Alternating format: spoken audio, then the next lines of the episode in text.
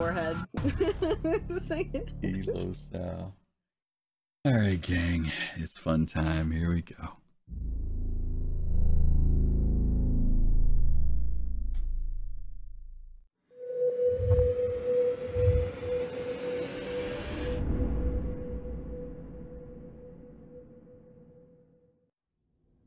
Uh, all I'm seeing is Laranite and a bunch of names for what's on board. They're saying, really?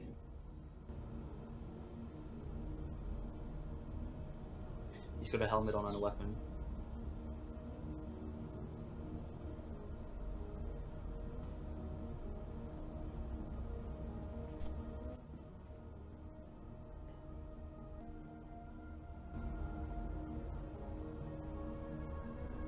Are you trying to lie? Oh, I love it. I love it.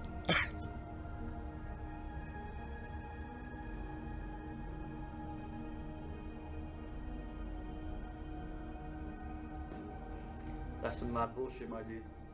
Yeah. Oh, what's the ransom? He's like, eh, worth a shot. um, hold up. Ask him how much his cargo's worth. Well, he's gonna like. Or how much he wants. No, no, no. Ask him how much he wants to pay for the privilege to get his cargo ship back. Fair enough. Well, uh, how much do you want to pay to get your ship back?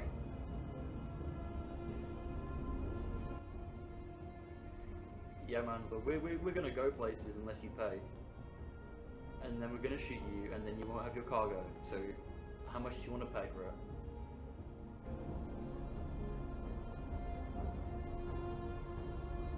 For what it's worth, he's so got one hundred fifty K in cargo here. He's saying to kill him. Kill him. That's okay. I don't mind. Kill me. All right, get ready to draw. Quick draw, guys. Yep. Quick draw. Well, get ready. It was. It was all right, nice fly out. Yep. And remember, this was all on you. He's got a P four. Look, you guys are cutting out. Go. Yeah. Punch out. All right, so. Getting out right now. Get ready. Gonna be out any second. It's out. Oh, what the fuck is happening? Okay, okay, that's enough. He's dead, he's dead. Oh man.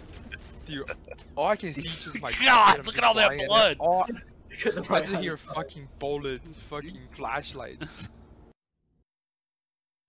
Greetings, greetings, greetings, and welcome everyone to the Soul Citizens. I'm Griffin Gaming R P G, and we are back for another fun-filled week of conversation with some very exciting guests. But before I speak about our guests, I want to introduce my co-host for today, the one and the only man from Florida with all that stuff in the background, Colossal. How you doing? Welcome me back. Yes, absolutely. It's good yeah. to be back. Love to be, it's got to start you off right. Got to support the Rowdies this week. What I was going to ask you, what are you champions of this week? It's always something different. What is it? The Rowdies? Tampa Bay well, Rowdies? The, the Rowdies is the Eastern Conference champs of the United Soccer League. Oh, okay, that's okay. The second tier of U S A Soccer. Okay. So if you want to watch any sport and have a good time and watch a team win, come on out to Tampa Bay. Uh, okay, thank you for the public mask? service announcement. We appreciate that. Okay, let's move on past Colossal uh, to the person directly to my right. And she is not a stranger to our show, and she has been one of our uh, one big supporter of ours, and, and it's always fun to have her on board. And that would be Dust Buster the Destroyer. I was gonna say Duster the Bush Destroyer. Oh, no. I was getting my D and B in reverse that time, right? That's because I'm that's because I'm trying to pronounce this next name right. So you know I'm all freaked out, right? So I'm I've already messed yours up. But Buster, how are you? How you doing? Sweetie? I'm pretty. I'm doing pretty good. Good, good. Just good. just chilling and killing. Chilling on a Sunday, huh? Yeah, like you know, that. just I washed the dogs today. Uh-huh. You know. Okay. Chilling and the killing. You know, did you just say that because this is the P V P show? Is that what made you say that, or is that your normal thing? Honestly, chilling and killing. Okay. Like, that's the P V P thing today. Okay. okay. It kind of fits the theme. But yeah, no, like I said, I, I washed the dogs today. So I've been more, more like chilling and washing. Sunday chill, Sunday relaxing. Okay, that's cool. That's cool. And last but not least, uh, we have a face here that might be familiar to some. Uh, but we were really excited about being able to have uh, this gentleman on board with us today. Agent Letty. from Yay. Mongrel Squad. What's up, buddy? Mongrel in the house. Mongrel house. All right. How are you? Yeah, I'm good. Thanks, guys. Um, good. good. Yeah, happy to be here. Good. We are happy to have you here as well. Um, some of you have seen uh, the title for this week's show, and we talked about it a little bit uh, last week. Can I get some into the chat? Um, last week we talked about this a little bit, that we're on this, we're excited about this topic about P v P. Uh, as, as many of us know it as player versus player, uh, versus player versus environment, P v E. But the title of this show is Psychology versus Psy-Chaos, Psy-Chaotic, Psy-Chaos, right?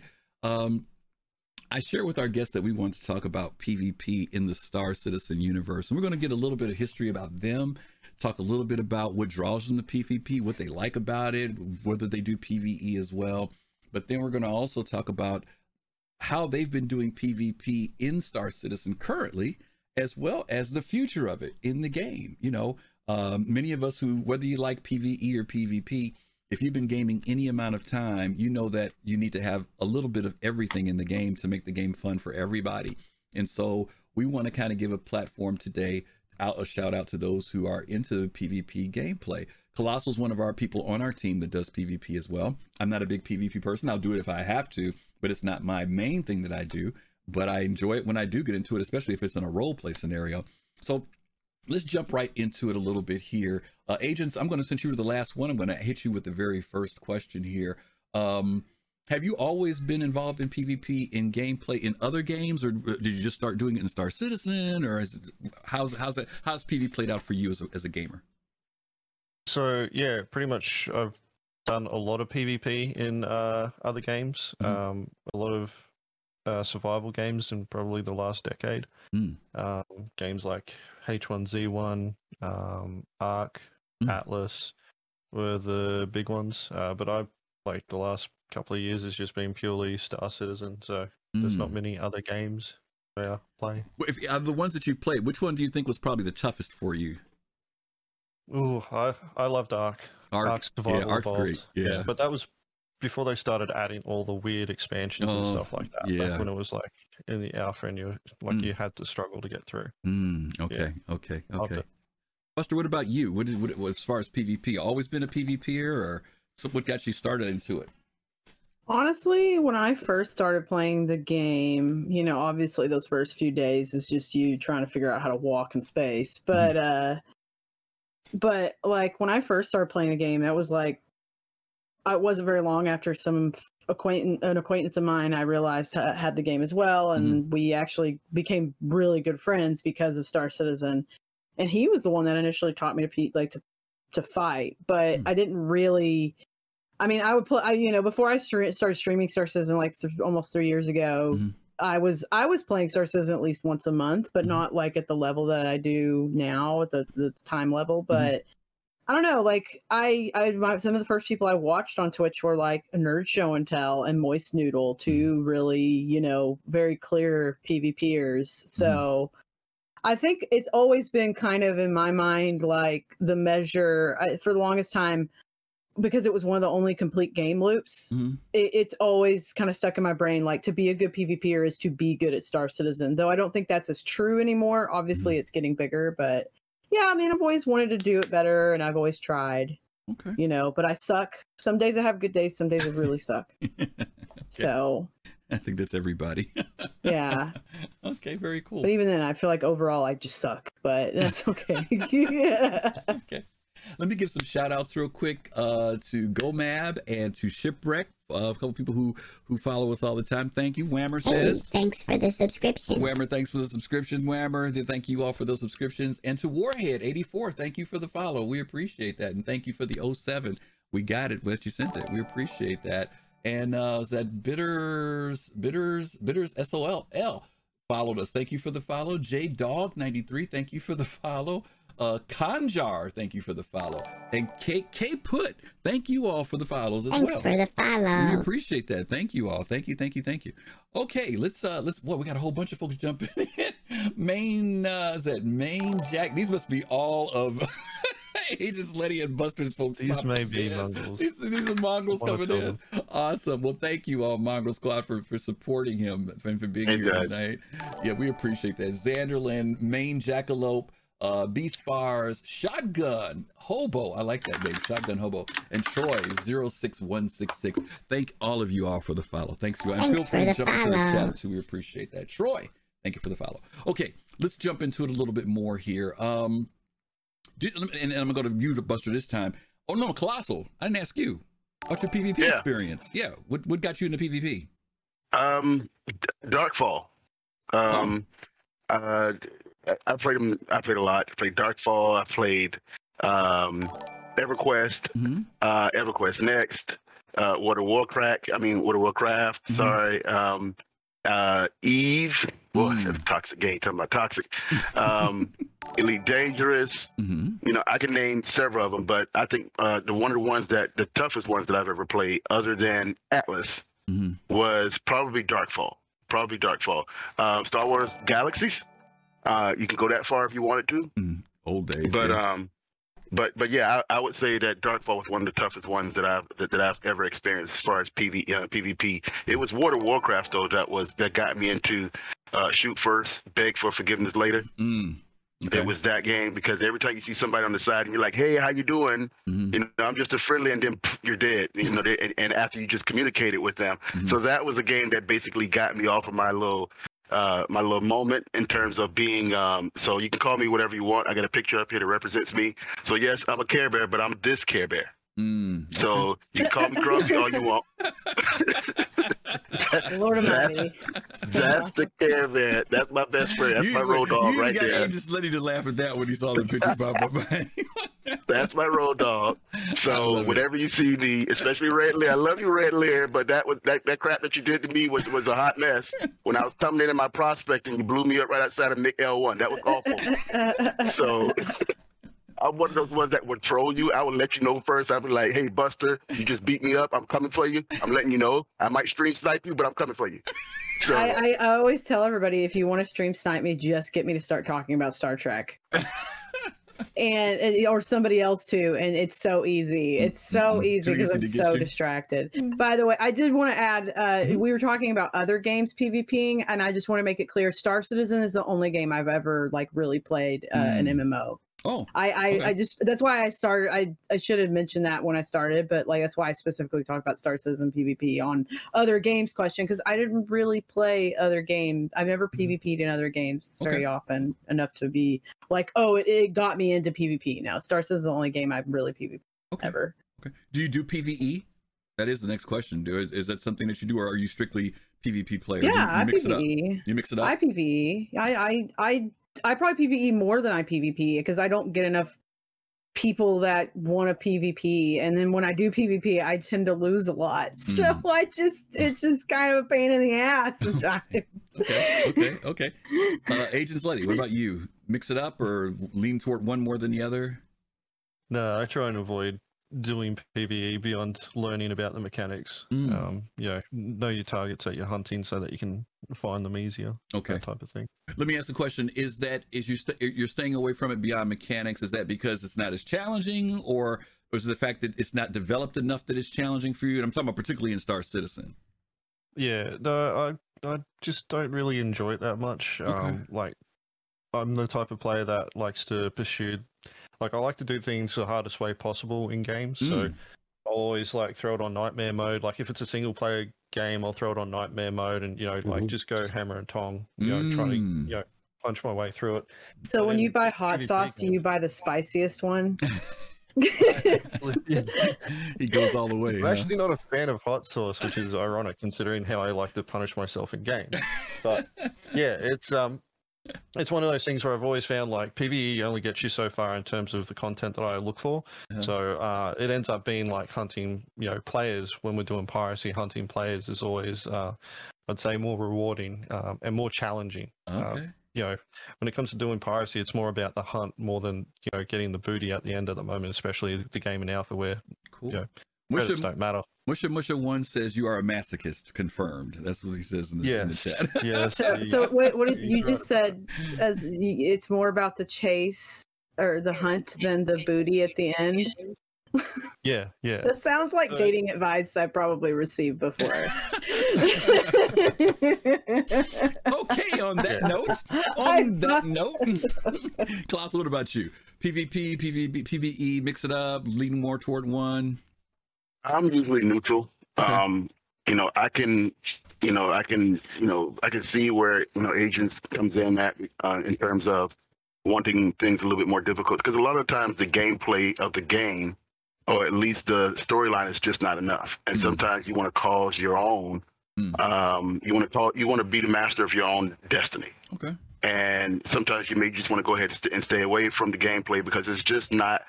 You, you've done it all. It sometimes can be repetitive. Mm-hmm. So you start being a little bit more creative, and that may entice you to be a PvPer. Okay. Um, so I've done it a lot of times. We, I, I agree with agents in the fact that when we do PvE, mm-hmm. it is mostly just to get to understand the game. Mm. And then once you understand it, a lot of times I stay PvE a little bit longer because I'm like, okay, I'm still not satisfied in my PvP skills yet. So I'm going to go ahead and stay here a little bit longer, mm-hmm. see if I can go ahead and learn how to go ahead and do this combo, that combo, blah, blah, blah, blah, blah. Mm-hmm. And then once I, I'm tired of it, then I go straight into PvP and I usually go hardcore with it. Mm-hmm. So it, it, it all depends on the learning curve. Okay. Pretty much me. Okay. Okay. Agent, let me uh, throw this one at you here. Um, you, you're not, you talked about uh, that, that, uh, that buildup of the working is better than necessarily the booty. Uh, what, what part draws you into PvP? Is it the preparation? Is it the psychology side of it? Is it, for some people, it's watching the ship blow up, right? I mean, what is it that really draws you in, that, that, that gets you into the whole PvP? Um, um... You know, people give it a bad tone, but emergent gameplay. Um, mm. I'm a big proponent for that. Mm-hmm. Uh, non-scripted events, like all our piracy hits, we don't script them. Mm-hmm. They're, they're literally people that we just find. Right. And um, what I find out of like emergent gameplay is that you can't predict what's going to happen. It's not a scripted event. You don't know what's going to happen. You could attack someone, and then all of a sudden you get an ambush by ten other people because, um, bloody. you know, they baited you in. They're looking to hunt you. They're looking for you. They found you and they were trying to bait you in. There's been times where we've um, come across a target and we'll run into another pirate org. Mm. And then all of a sudden it goes from, you know, like us trying to um, stalk the target and just worrying about that target on itself. It's us stalking the target and worrying about the other pirate org because they know that we're there. Mm. But nobody's going to attack the target until the target's got enough value on it. Mm-hmm. And then, you know, it's that whole thing of who's going to get there first, the fight about it.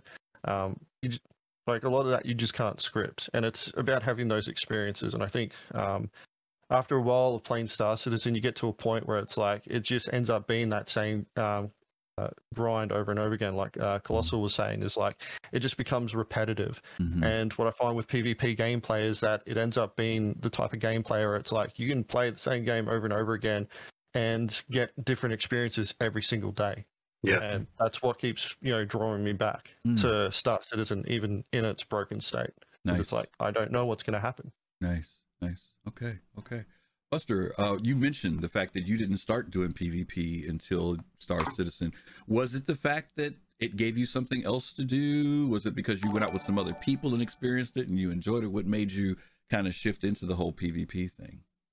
Well, like I said, the, you know, the idea of The idea of like, um, P- like just being good at shooting other spaceships down mm-hmm. in Star Citizen has always been kind of the first thing I've wanted to be good at in Star Citizen. Mm-hmm. Um, but like, I don't know, I guess like if we're talking about being drawn to it and stuff like that, I would agree with agents, like a lot of literally everything he just said about emergent gameplay. I think it's the, I think it's one of the areas of the game where you're most likely to experience something different mm. and and people, and I think in a weird way you get to experience the personality of other players mm-hmm. through PvP, if that makes sense. Mm-hmm. Uh because, you know, people like him, they do they they the, that big that video at the very beginning, like you saw that guy like try to say it wasn't full of laranite, like he tried to be like scrap. It's just scrap.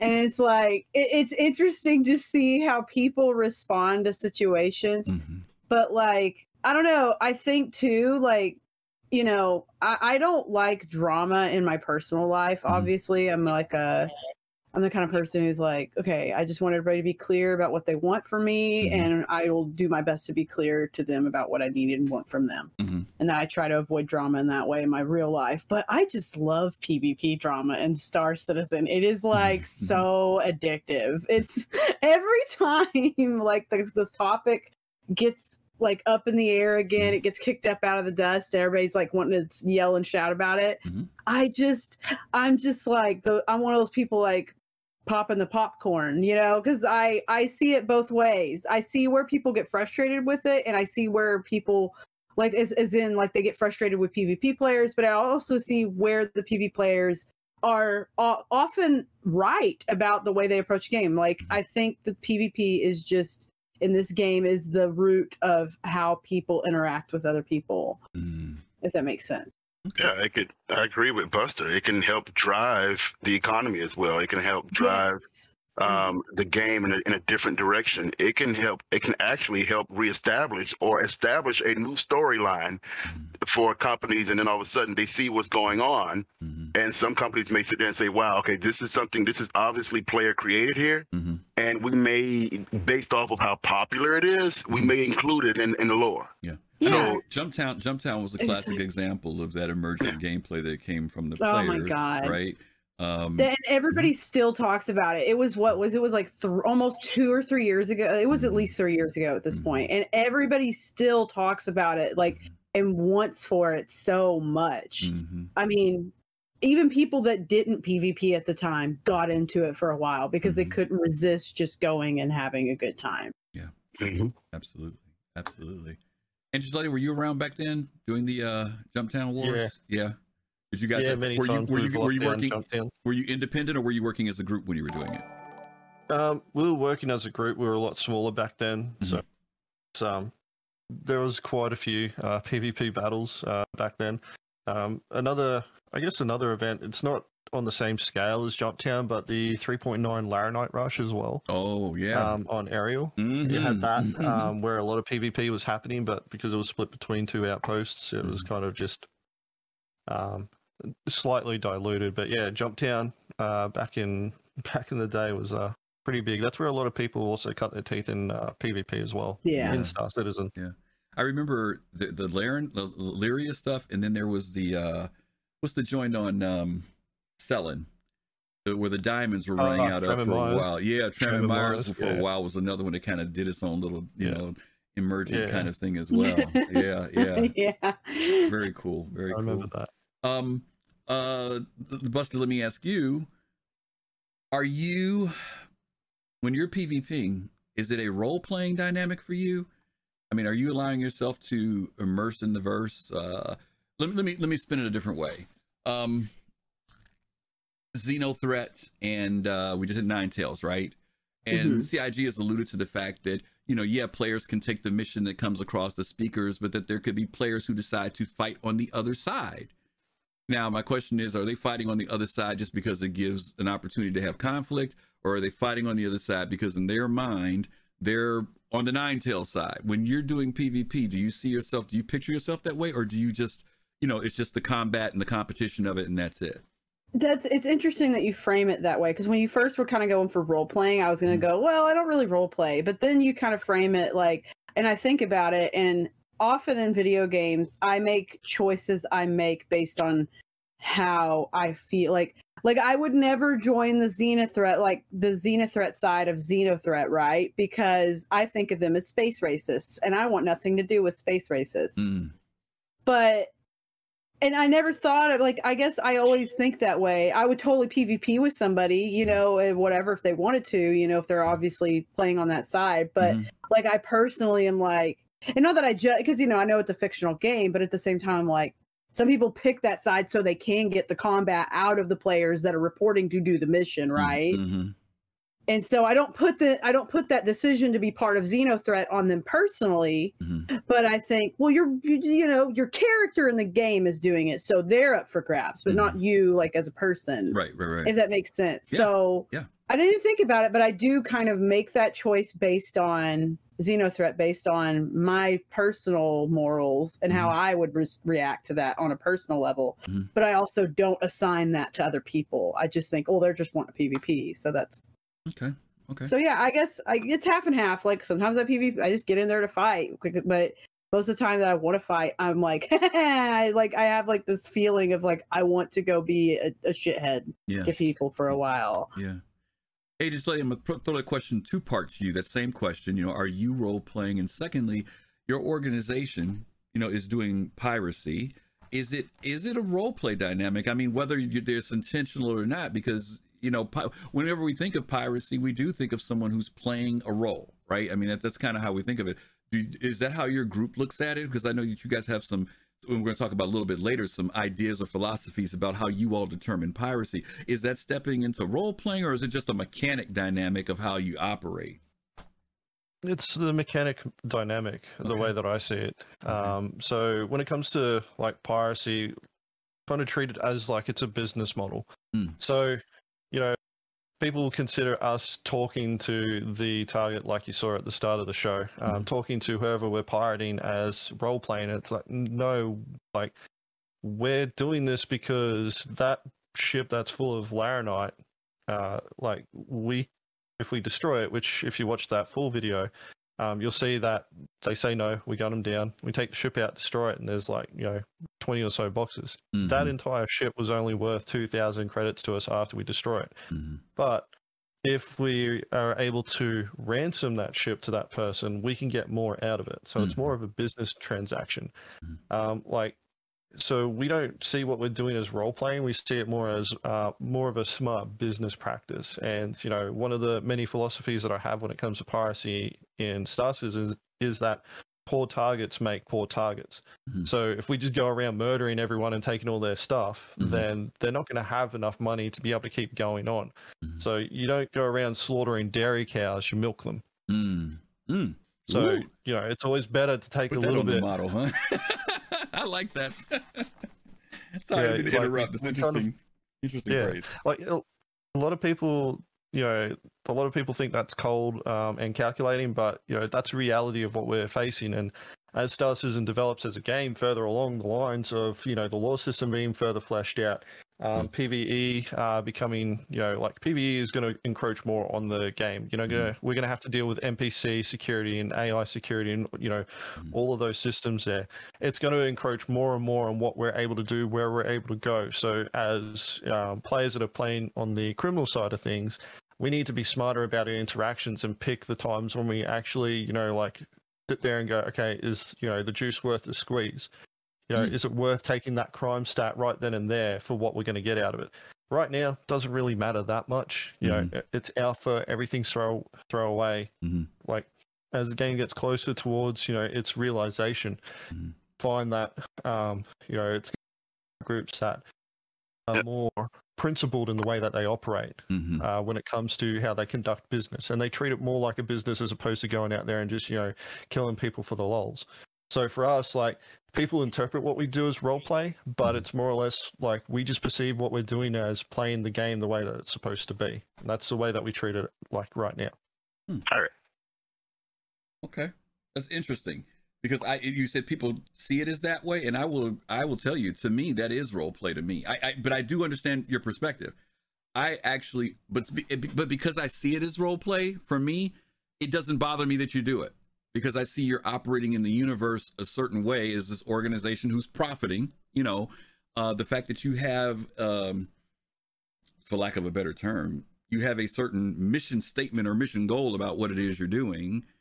To me, when there's that much thought that goes behind it, and that's just me, I'm not saying it, I'm not trying to force role playing on you. I'm just saying, to me, I like that. I, to me, it seems like, oh, these, they're playing a certain role in the universe. The role they're playing is there's some dangerous folks out there. that, that's what I'm looking at. You're looking at it from the economic standpoint, which I, which I, which I can get. Colossal, he says he wants to milk you and he ain't going to slaughter you. Uh, So give me give me some thoughts on that, because I, lo- I love that that idea, the concept of it. What what are your thoughts on?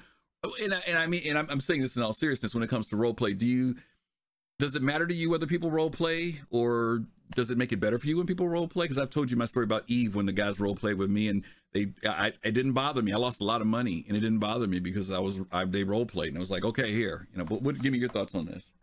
Pirate, yeah, just a pirate. That's just a classic pirate move. I mean, but I, I mean, I, I love the fact that they role play. Mm-hmm. Now, I'm a role player myself, and I played with several people who does role play. We got one person out in Soul Citizens who role play very well. Jade, by the way, I got, I got to give her a shout out because I love the way how Jade role, role plays. Um, but I've seen, wait you know, minute, wait, wait, some, wait, wait, wait, Musha, yeah. Musha, you see what Musha Musha said about you in chat, what? Right? I want what? you to appreciate that statement. About what? Pirating? No, he said bear milk. Oh, oh, bear up. He's talking about your bear. I love it. Go ahead. I love it, Musha Musha. That was a good one. Go ahead. So, so I'm gonna go back to the statement in terms of, um, in terms of P D, in terms of uh, role playing. Mm-hmm. Um, I mean, I love role playing. As a matter of fact, I've been, you know, for a long time, I've always tried to look for groups that role play. Mm-hmm. You know, whether you're pirating or whether you're just going out in the verse. Um, you know, there are a lot of people out there, you know, you see Burt Black's group and you see Fennelist, they do role playing all the time. Mm-hmm. Tiger Rider. Um, uh, you know, there's a, a whole slew of people that goes out there. Tim Mack, mm-hmm. uh, when he goes and role plays uh, with, um, um, gosh, what's that game? Uh, when he goes role play with, with his group called The Family. Um, um, and I love the idea that they do that, and they spend so much time. Sometimes they create stories, sometimes they create chapters, sometimes they create seasons. Mm-hmm. And um, and it really keeps their community going with that. So I think role play is actually, uh, and uh, I think it's um, undervalued. Um, I, I think the, uh, if the more and more people get into it, the more and more they'll be able to understand what it means to be a community. Because a lot of these people do play uh, play together for so long that it, it tends to develop another aspect or another different level of the game. That's why you see a lot of these people with private servers. It's the first thing they're asking for is private servers. Whitelist a lot of people to, to make sure that they get the right dynamic mm-hmm. into their, their groups and things like that. So uh, role-playing, to me, uh, is a good uh, aspect of the game that I think a lot of people should get into. Yeah. I, I, I've kind of got mixed feelings about how this is going to pan out in Star Citizen, because there are some people who want to come into the Star Citizen universe from a role perspective. Uh, I'm thinking about, we had one organization that was on, uh, that was an organization that was made up of real life doctors and nurses who have literally bought all, they bought nothing but medical ships, and their whole goal in the game is to role play what they do in real life is medical. That's that's that's what they want to do. They want to, re- and they're they're willing to respond to anybody, whether it's the criminal or the person who's the most lawful person. They kind of have built that around that. At the same time, there are people who will come into the verse who role play is not what they're about. They are about competition. They may be about challenges. They may be about discovery, but they never really see themselves as stepping into their avatar and and going through some role play. Um, I'm always curious about how those two will intersect. Um, if two people come together on the same wavelength, then I see things being very cool. But if Buster's role playing and I'm not, how will our interactions, what, what will happen with our interactions? And I, and I guess we'll have to see. I mean, it's not, this isn't new to any game. I'm just curious to see how it will pan out in Star Citizen in particular. Um, and when I, I told the story before, when I was in Eve, I was mining out in null space. I was in this pl- a place that was very dangerous. I knew it was dangerous. I was quickly surrounded by some people from that org or that corp, and they basically told me, you know, you're not supposed to be here. This is our area. Who are you from? They interrogated me. Then they told me, okay, you have to pay me X number of dollars or and we'll let you go. And there was a lot of tenseness in that. And the tenseness was, I may pay them and they may kill me. I may pay them and they may let me go. Let's see. I don't know. I knew I was in a dangerous area. I, we did a little banter back and forth. I finally negotiated with them, gave them amount of money that they were happy with, and they escorted me out, and I was waiting for them to blast me in the back, and they didn't. They let me leave, right? Um, what what happens when I'm that person who's not meeting somebody who's into role play? Because as you mentioned earlier in Eve, Colossal, uh, yeah. you could go out there and try to negotiate with somebody, and I just boom, and that's it, right? right? So, no negotiations, nothing to talk so, about. They don't care about getting anything. All they wanted to care about was being on the leaderboard. So I'm, yeah. you know, I'm curious how those two words. And I don't know, Agents Letty or Buster, if you guys have any thoughts on that, I'd love to hear what you all think in the sense of the Star Citizen universe. So can I? I'll give you one thing that usually happens from that okay. when you when you have a disconnect between role players and non-role players. Mm-hmm. War. Mm-hmm. War usually happens. Could happen. Yeah, and, could happen. and and and because you, you know you get people who go out there role playing. They're like, I was just role playing. I was just da da da da. And then you get a community that be like, we don't role play. Mm. You know, and, and and we're serious about it, and we're serious about our business, and we're we're serious about our people, and we're serious about our corporate, we're serious about our alliance, blah blah blah blah blah. Mm-hmm. And war usually happens. So that's one that's one, one disconnect okay. between non-role players and role players. Yeah, could be one outcome. Okay, Agent Letty, you got any thoughts on it, or? Yeah, it's I guess it's one of those things where players taking agency over what they want to do in mm-hmm. the game itself. You know, like if people want to play a role, like role play, you know, put on a character, you know, like that's all well and good for them. Mm-hmm. Um, when it comes to, you know, your example of where somebody's coming in and they're not role playing and somebody else is trying to role play their character, it, you end up with this uh, dichotomy where both, you know, like the person who's not role playing, they don't really care. Like mm-hmm. if somebody tries to role play a character to us, we we really don't care about what your character is, your background, your motivations, or anything like that, mm-hmm. as long as you pay. Like if you will present terms to you, right? Because that's part of our business model, you mm-hmm. know, like if we can make the credits without, you know, presenting those terms, then, mm-hmm. you know, like you kind of shit out of luck there. Mm-hmm. But if, you know, like it makes sense for us to present terms, then we'll do that. And if you try and put on a voice or anything like that, we're just going to be like, all right, are you going to pay or what? Mm-hmm. Like we, we really don't care about, you know, your character. We're there to do our thing because mm-hmm. we're there to play the game that we want. We have no problems with other people playing the game that they want, mm-hmm. the way that they want. That's fine. Mm-hmm. But, you know, like at the end of the day, like we present our terms, you get a choice. You know, if mm-hmm. you don't want to pay, that's fine. Mm-hmm. We'll take what we can get from you anyway. Okay, cool. Buster, any thoughts? I don't know. Like, I think I, I, I liked what Colossal said about the disconnect and creating uh, kind of a rift between people. Mm-hmm. And, and then, of course, Age is like, I don't care. Like, you do the thing, we're good. Which, in a way, is your kind of form of role play when you think about it. Mm-hmm. I mean, when you really think about it, that is a form of role play. The fact that, I mean, you may not be portraying a character, but that's the role you are playing, mm-hmm. so to speak. So a bit more literal, but I don't know, like, I, okay, and this is not like a PvP thing, but this is like just an experience I had with role playing in game. And, and like, basically, I do this thing sometimes at, um, New Babbage, you know, and like where people work out area, that little courtyard, mm-hmm. the, the, the little yoga courtyard. Mm-hmm. I, I do a thing called Squadron forty-two, where I just pretend to have my little character like teaching uh, a squats class. Mm-hmm. Mm-hmm. And like, and you know, it really like, I very rarely have other players actually interact with me. It's just like for the, the, the sake of like doing something funny for my chat. Mm-hmm. But like, one time I was like wrapped up my class and, you know, I was going on my way to go get some components at some stores. Mm-hmm. And within like in two different stores, I had two different players insult me based on the fact that my character did not have a shirt on. Right. Because she like, you know, I just mm-hmm. one, I forgot to just do it. I forgot to put it back mm-hmm. on. But, you know, she was working out. She's like her little bra. Mm-hmm. You know, she's sweating and stuff. A dude literally called me a slut in game. um. And and then another guy just was like insulting my my looks and my intelligence. And I know that's like not PvP in the literal sense of like people shooting mm-hmm. each other, people like fighting each other. Mm-hmm. But like sometimes like you have to almost like the role play like is what you use to defend yourself from people being assholes. Mm-hmm.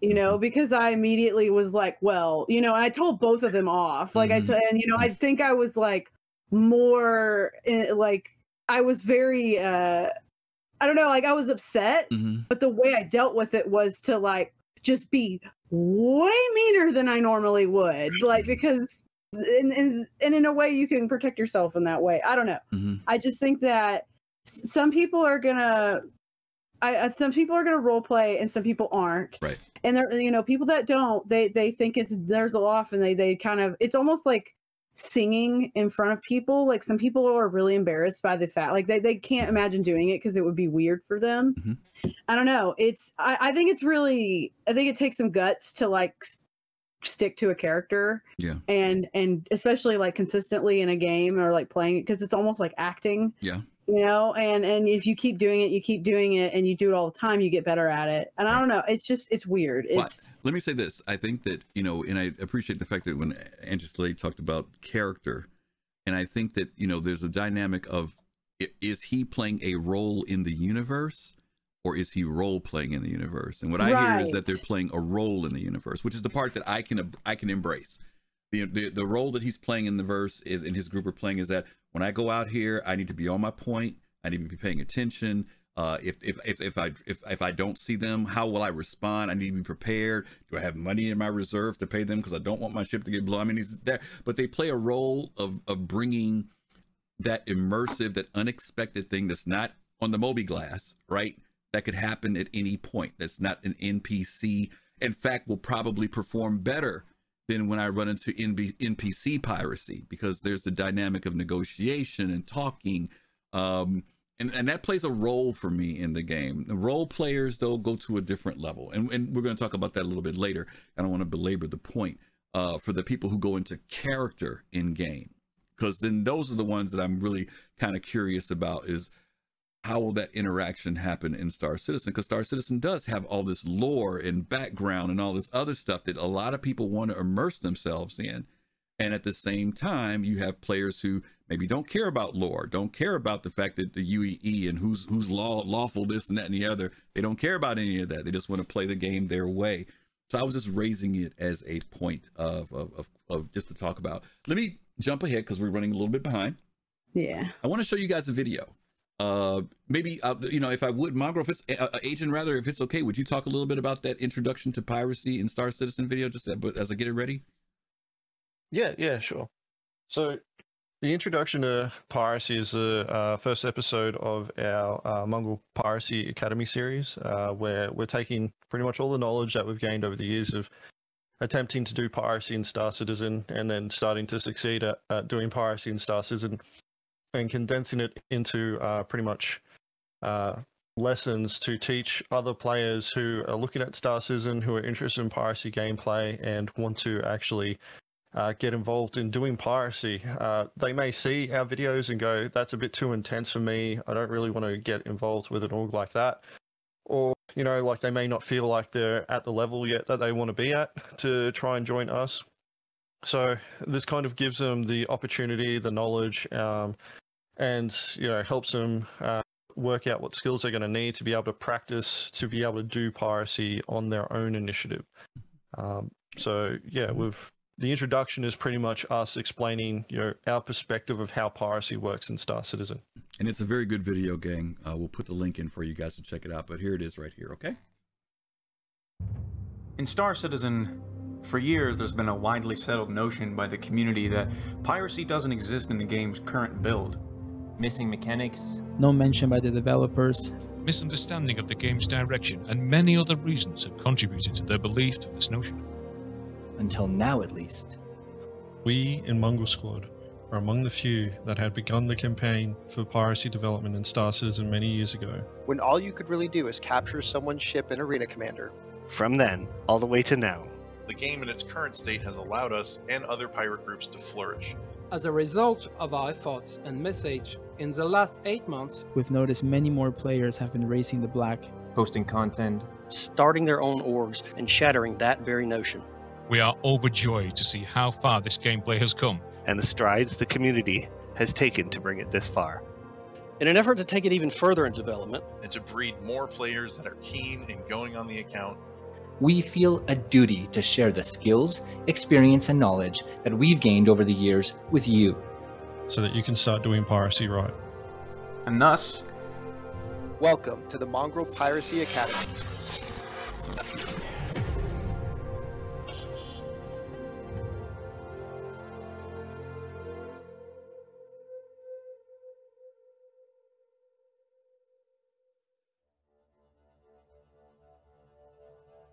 In this video series, we're going to expose the lessons we've learnt throughout the iterations of Star Citizen in an effort to encourage other player pirates to get out there and make it happen.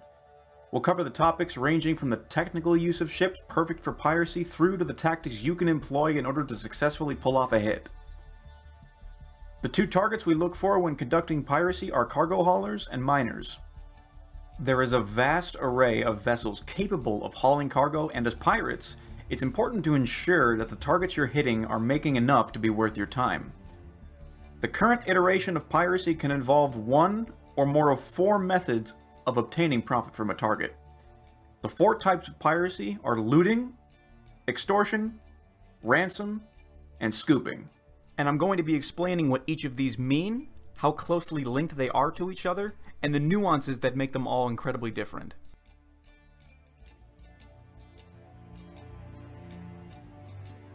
Extortion-based piracy is the most time-efficient and makes the most sense from a profit-first focus out of the four piracy methods.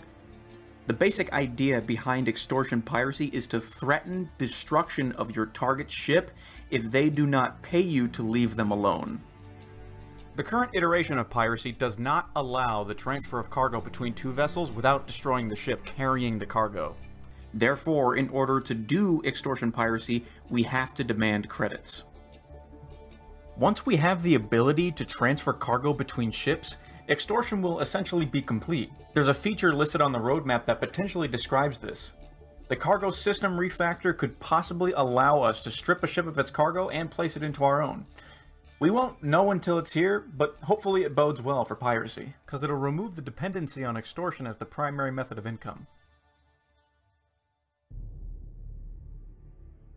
Ransom-based piracy is the most difficult to pull off, but it also resembles the closest representation to what C I G wants piracy to be. The idea is to board the target ship, incapacitate the crew, then begin negotiation with them to, quote, sell their ship back to them. Since there's no permanence to death yet, the optimal method of incapacitating the crew is to kill them, wait for them to respawn, then direct message them to begin the negotiation. If the target agrees to those terms, you then meet them somewhere with their ship after you get the credits, and then just hand their ship back over to them. Ransom and extortion go hand in hand because ransom is normally the result of when extortion fails, wherein the target refuses or ignores your demands. At that point, you just take their ship by force. Sometimes the target can have a change of heart after that.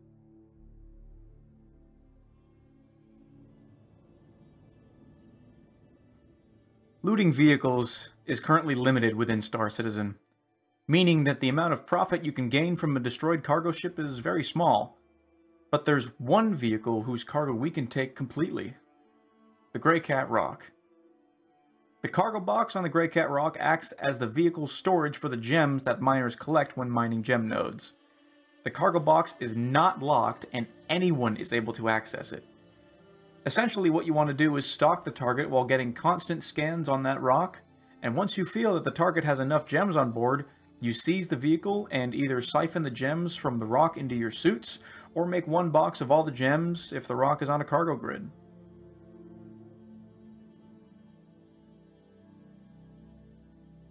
Lastly, we have scooping. This type of piracy is the easiest to pull off.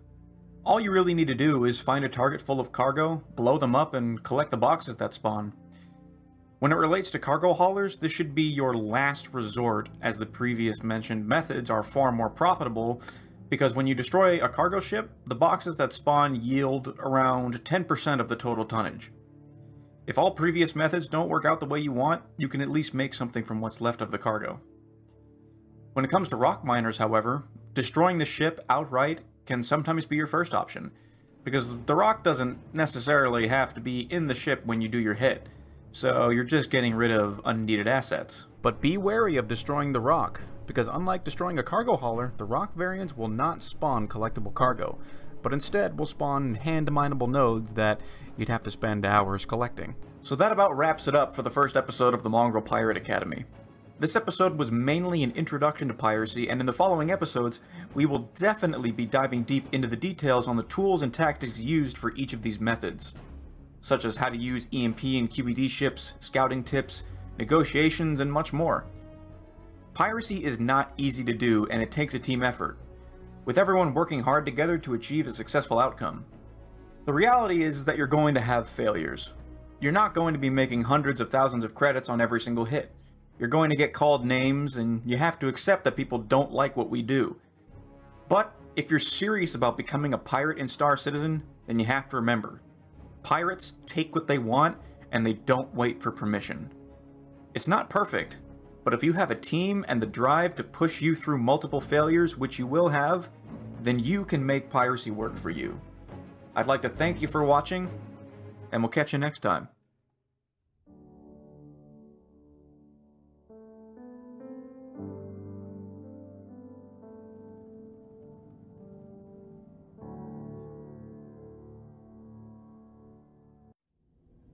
Uh, all I'm seeing is Larry and, I, and a bunch of names for what's on board.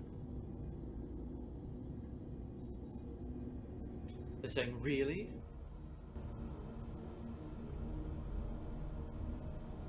He's got a helmet on and a weapon. Oh, sorry about that. Hit the wrong button. But I hope you guys enjoyed that, that video. Colossal, what'd you think of the video? Very well done. I mean, very, very well done. Congratulations. Good job, um, Agent Letty, because uh, that's a, a well done video. I'd like to know who made it. Maybe we can have him sometime around the corner, but that's very well done. Uh, a good, um, um, I would say, presentation for those who would like to get into pirating, mm-hmm. who are in, uh, intimidated by it. Mm-hmm. Um, like I said, I'm a little Care Bear, and that's my friend over there, so I can give a rat's behind about pirates.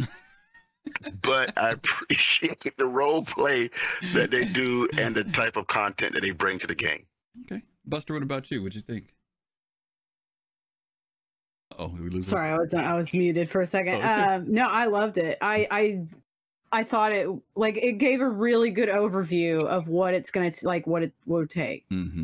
Mm-hmm. And I, I don't doubt that. I can imagine, like, the, the game, the style of gameplay that people like Agents takes on is, is very, very, you know, you have to have a good group of people that want to do it and mm-hmm. that do it together. And they, you know, it's a lot of organization without having too much too, right? You got to mm-hmm. be able to, like, be flexible. So I really, I really appreciated it quite a bit. Okay. Yeah. Yeah. Uh, Agent Letty, you yeah, think any comments a... you got? Sure. Go ahead. Uh, I just wanted to give, um, Dubs a shout out. He was the one that did the editing, and he's also the one that does the narration for it. Mm. So yeah, he's the one that actually made that video. I just wrote the script for it. Yeah. Um, but yeah, like, one of the things that we've always tried to be pushing away from is the whole, you know, P v P equals griefer argument. Mm. Um, pirates do engage in P v P mm-hmm. uh, out of necessity at the moment. At the end of the day, I've been asked this question uh, plenty of times, you know, like, will you hit P v E targets? And as far as I'm concerned, it doesn't discriminate against uh, booty, you know, mm. it's A I driven or player driven. You know, mm. if they've got booty, we're going to take it. um, so for, for us at the moment, though, like, you know, piracy is mainly focused on um, P v P, and mm. we'll probably continue seeking out P v P targets. Uh, once Star Citizen is developed further along the lines, that'll be difficult. Still be out there looking for it. Yeah. If you guys haven't had a chance to watch any of Mongrel Squadron's videos, please find them on YouTube. Uh, check them out. They put out a series of videos from time to time. As he mentions, they're not scripted.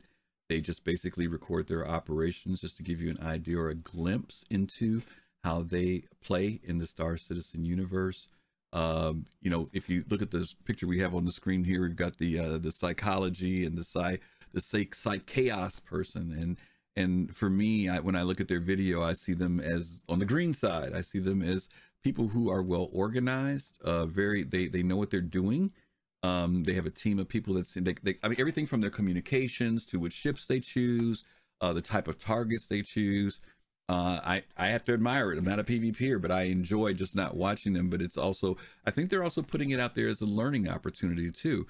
Uh, this video that we just watched here for me is the one that for people who have their own misconceptions about what piracy would look like. This video kind of brings it out in a way that shows it more in a positive light. Yeah, we, you may not like the end result, but the video itself brings piracy to a certain level to me that I'm like, okay, I get it. I see why these guys are into this, or these ladies, why they're into playing this type of gameplay. Um, so once again, to you guys, uh, Agents, it was a great video. Really, really thank and thank you for allowing us to show it today. Um, and we got a little bit of a Godzilla reference over here talking about let them hunt. Oh yeah. There you go. There you go. There you go. There you go. Um, uh, no. They cannot hunt. Yeah, let me go to uh, Buster uh, first on this next question. When it comes to PvP, what, what's, your, what's your approach? And what I mean by that is, is that do you go into the game like, like we we had a conversation with somebody once who told us that uh, they worked at a certain business, this certain business, and and you could tell it was a very frustrating type of business, right? And so, and they literally tied in their real life experience to how they play the game. They said, when I leave work, I've been doing this all day, and I'm frustrated. So when I come home, I just look for stuff to blow up. I mean, that's kind of like their their motivation. For you in PvP, what what do you consider your motivation? Is it is it the reward is of of of, of defeating someone? Is it just the whole challenge? What is it for you that is like your approach to why you when you jump in in PvP? Well, like I said, I suck at it. Mm-hmm. So when I do succeed, when I actually take somebody down, it's like, oh my god, yes, like that. For a good example, like. The, the what do you call it? The the, the helmet, the Vanduul helmet. Mm-hmm. Last mm-hmm. last October, mm-hmm. I grinded for that the whole month. Like that wasn't just like, oh, go and kill a few people. Like like like some of the PvPers probably got that done in like less than two days. Mm-hmm. I took a whole month to to get that fifty, and I I was so I worked so hard mm-hmm. to get to where I got, and I felt like my skill improved a lot that month. Mm-hmm. Um, I think I would love for there to be more like events like that for to allow players to sort of PvP, but you know the whole going to jail thing is a big pain in the ass, and right. that's what really slows it down. And I, you know, all, obviously by design to mm-hmm. some degree, but it for me it is about it is about like that's. really skill improvement and thanks and for just, the follow because I if I keep losing PvP matches I get really upset. Mm. Okay. I get really really really upset. Like it it, it it gets to me really bad when I just lose and lose and lose and lose because it's it thanks for the follow. It just feels like everything that I've ever tried in mm. the game, like it just makes it feel like it you know, it doesn't really matter because at the end of the day, somebody's always going to whoop you, but getting whooped right. over and over and over again is really like demoralizing. You take a step so, back. You have to take a step back from it when you get frustrated. Thanks for the follow. Yeah, and that's probably part of it, right? You're getting frustrated, so you're just getting worse. Mm-hmm. But but yeah, it's it's it's fun. Like I I just yeah, I have to win. I have to get someone, mm-hmm. and it I, it makes like one time I beat Nerd Show and Tell, and I was beside myself because it was a lucky okay. shot situation, but. Okay. I beat him one be, time. Good job, Buster. Okay, okay. I have a clip of it. That's how, like, we had to have a clip made of it. You know what I mean? Okay. like, fair so fair enough. Believe. Fair enough. Agent Letty, what about you? You know, what, what's your, you know, the ultimate? I know you talked about the fact of the ultimate reward, but what are some of the motivations for you guys as a group? Is it something you all look forward to as work collectively or individually? Um.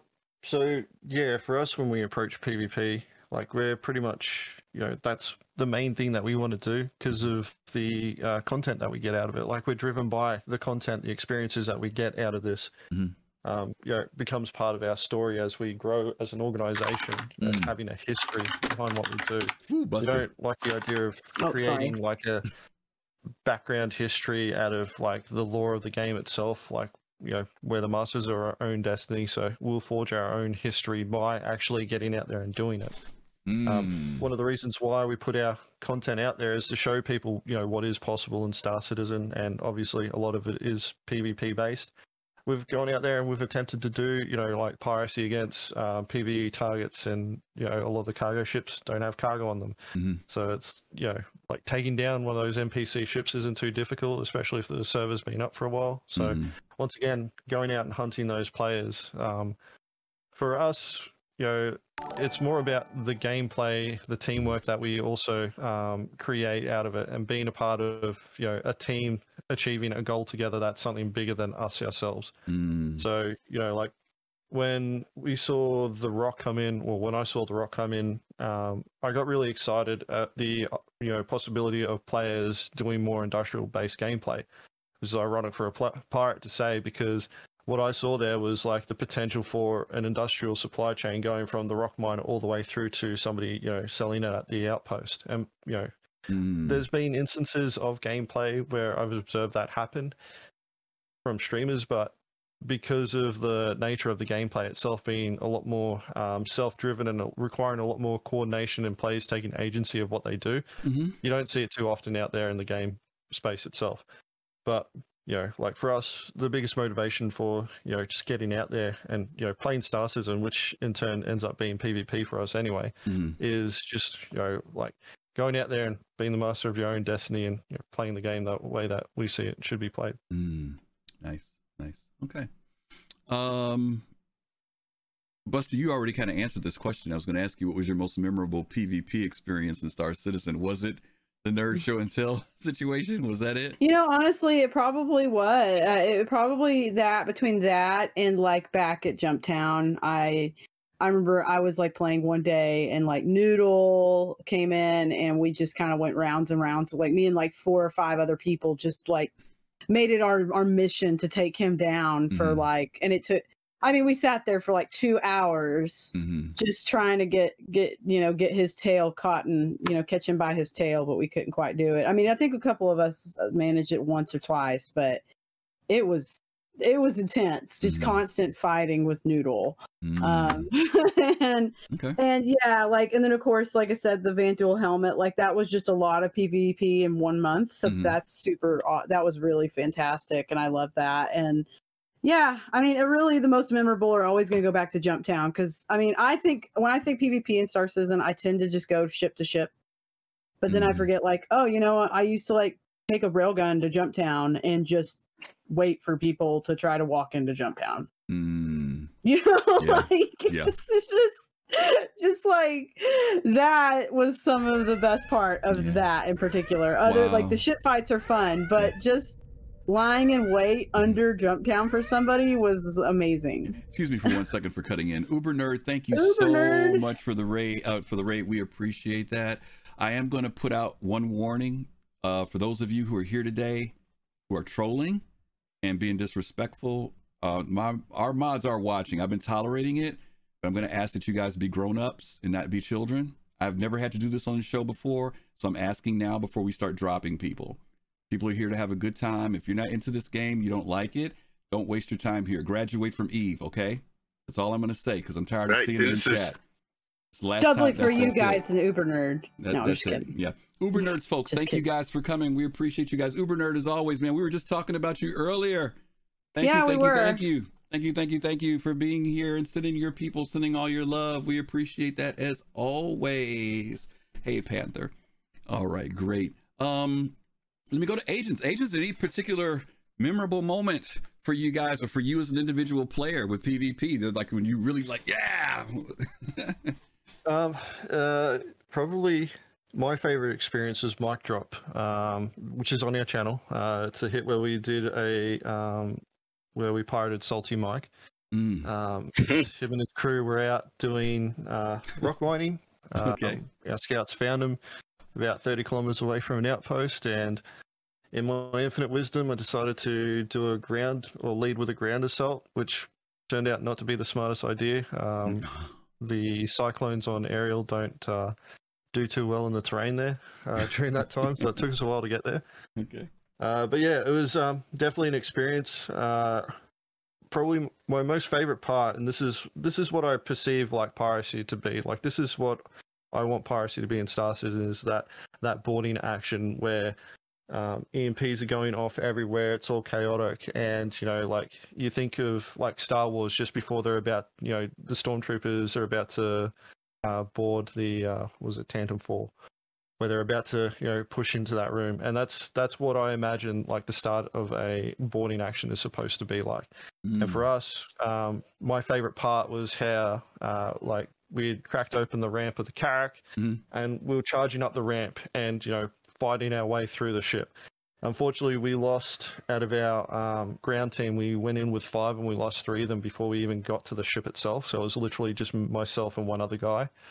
And it was, you know, just fighting through, um, getting into that ship, uh, finding where the crew was, and pretty much just corralling them to the Carrack's medical bay. It's a bit of a dick move. Um, keeping people locked in that medical bed by mm-hmm. stopping them from getting out. but it's the only way that we can get people to listen to us. Mm. So we have to, you know, like we get them there, we start talking to them. They obviously didn't pay, but the entire experience of like boarding the ship, fighting your way through it and getting everybody into that, you know, one position where you could actually start the negotiations. That's what, that's the type of piracy gameplay that I want to see, you know, happening more of. And that's kind of the piracy gameplay that we're all seeking. Like, that's what we're pushing for more. And, you know, we want trade to be fixed just as much as what all the cargo haulers do. Mm-hmm. We really want that to be fixed so that they're all out there doing their thing so that we can go out there and do our thing. Nice. Nice, nice. Boy, Salty Mike, I can imagine how salty he was after that. Um, I mean, look, I gotta yeah. feel sorry. I gotta, I gotta feel sorry for Salty Mike on behalf of. I mean, cause I mean, he's my neighbor. He's, he's in, he's on the East Coast, is near Miami area, or have you. And Salty will tell you, or uh, you know, formerly known as Twerk, uh-huh. uh, will tell you that he is not a good PvPer oh, yeah, at uh, all. Yeah, for real. He will tell you that yeah. a lot of times he's he's sought help from multiple people yeah. in terms of how to fight. So he's he's gotten better at fighting. Mm-hmm. But I've, if if you've ever experienced Salty Mike fighting, you need to go into Arena Commander because Wolf or you know things like that. Salty Mike is in and out, always usually in the bottom. It's not his forte, not by by any means. Folks, yeah. for those of you who submitted questions, please don't think that we have ignored them. We we hit the questions at the end of the show. So I, I do have your list here. Some of the questions are we're yes. going to end up hitting later. Yeah, yeah, so. exactly. Some in fact, we're going to we're going to respond to one of the questions right now. Um, most of you guys saw I S C this week, and uh, the subject that came up was about medical gameplay, and so we're going to show a quick clip of that, and then we want to get some feedback from our guests about, you know, what do they think medical gameplay, how it may impact PvP, if they see if it'll have any impact at all for that matter. So let's take a quick look at that video. Heck yeah! When you are incapacitated, before you fully die and regenerate, you will have a significant period of time to wait it out for people to be able to come and rescue you. Now, clearly, if you've taken a severe amount of damage, that time is going to be less. And if you've taken a moderate amount of damage, that time is going to be greater. But we're talking, you know, in the half an hour, hour, two hour range where, you know, th- there should be plenty of time for somebody to come and rescue you. Clearly, if somebody's there still damaging you while you're in the down state, they can essentially coup de grace you, they can execute you, and you will be forced to regenerate. But we are giving the player enough, uh, you know, enough opportunity to try and wait it out. If players don't want to wait it out, and that is their choice, then they can choose to regenerate immediately. And the one thing that we do want to call out is if you do regenerate, then you will leave behind all of your items and gear that's on you right now, but we can talk about that next week. Okay, we can talk about that next week.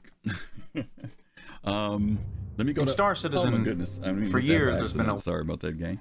Um, uh, Anglesetti, let me. Uh, honestly, I keep going to the same video every time. I gotta fix that button.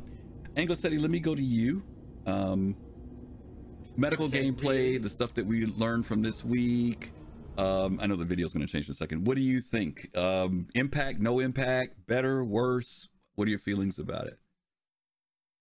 Um, I've always been the wait and see type person when it's come to Star Citizen and its implementation of game mechanics. Mm-hmm. There used to be a time, uh, I'm, my org knows my policy on like doing too much theory crafting. Mm-hmm. Um, so it's one of the, those situations where I'm a bit iffy um, on where this could actually go because coming from a survival game background, you only take what you need. Mm. So, you know, and if you know that you're going to lose your stuff, you're not going to want to go out there with too much in the first place. Uh, for us, like, it's a plus for piracy, being able to loot players, being able to loot their ships. Uh, but then again, for us, you know, like at the start of the patch will be great. And then towards the end of the patch, we'll be like, all right, you know, we've just got this exact same helmet for the one thousandth. thousandth time. Mm. You know, it, it gets a bit tired after a while, but once again it adds a bit more um agency to what players are doing. Like no more no longer do we have that infinite bag of holding where, you know, like you know, we as pirates also use, where we're sitting there going, all right, I need to switch to a railgun, reach into the infinite bag of holding, grab out that railgun and start going ham. Mm-hmm. For us, like, you know, being a lot more um purposeful with what we choose and what we take with us. But once again, like Uh, coming from that PvP and survival game background, it's like, you know, necessity. Um, you're only ever going to take what you consider ne- necessary to what you need to do. So I'm not going to be surprised if we come across cargo haulers and they're just running around their frog suit with a pistol.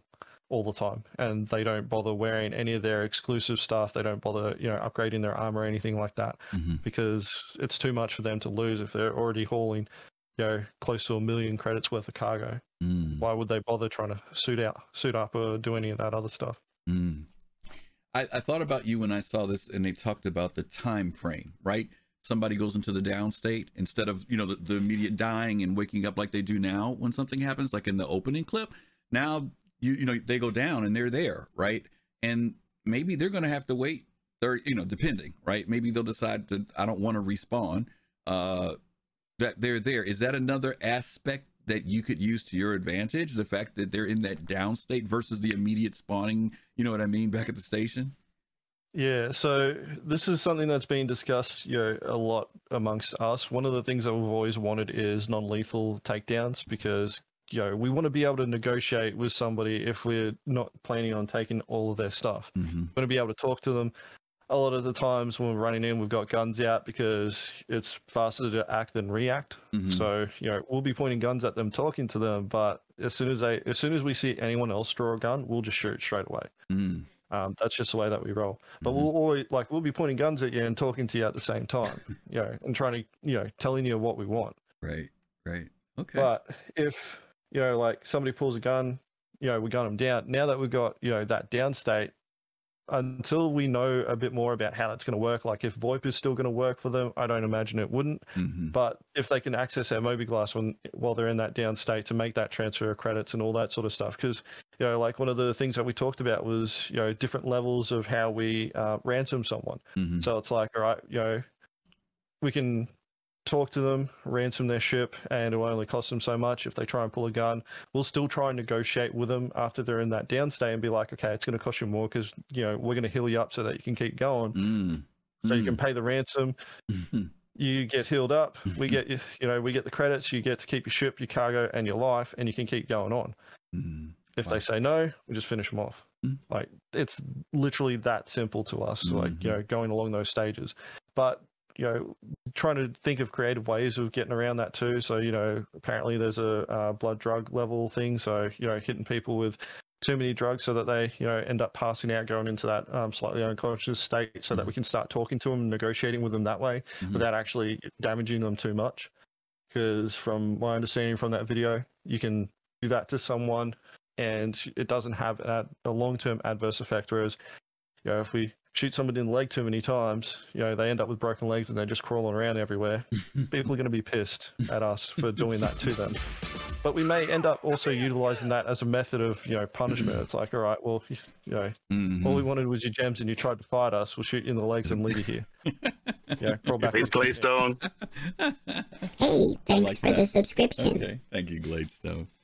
Okay, um, let me, uh, Buster, what do you see this from this PvP thing? Do you think it's going to be uh changing the way people do people do PvP, or do you think it's not going to make too much of a difference?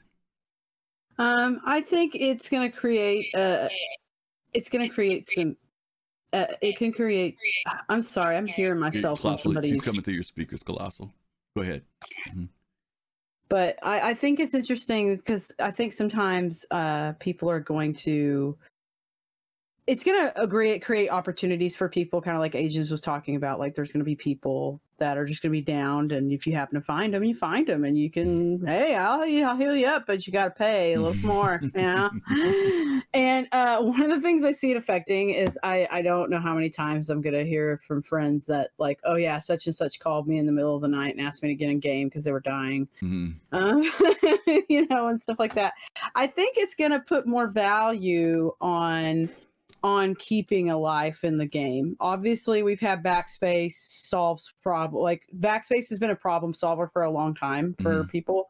And I, I think it will continue to be, especially if you get stuck somewhere and you can't really, like, fix, you know, it's a bug issue that mm-hmm. you're experiencing and there's no way out, mm-hmm. or you don't know a workaround, so you got to get out of that. But I think, I think it's going to create, like, a lot of opportunity for, uh, um, like we were talking about earlier, like uh, with emergent gameplay and how PvP really can bring a lot to emergent gameplay and vice versa. Mm-hmm. I think it's going to create new brands of emergent gameplay, if that makes sense. Like, I can see there's going to be people who are going to go out, they're going to be out in a thing, and they're literally going to advertise to, to to servers like, hey, I, you know, like, here's my, well, I have an ambulance service. Like, maybe they don't want, like, it's kind of the same thing, like, like a pirate would do. Right. Mm-hmm. But, but they, you know, their goal isn't to actually kill you. Their mm-hmm. goal is to help you, right. But you don't know. It could be somebody pretending they want to help you. Who knows? Yeah. But I think it's going to, it's going to create a lot of interesting gameplay. And I think it's going to create, uh, I think it's going to create a place where people who maybe not like, who aren't so much into the PvP aspect of the game, it's going to give them yet another um, game mechanic to partake in that doesn't require you to necessarily like you're, you're the, the focus isn't PvP, right? It's mm-hmm.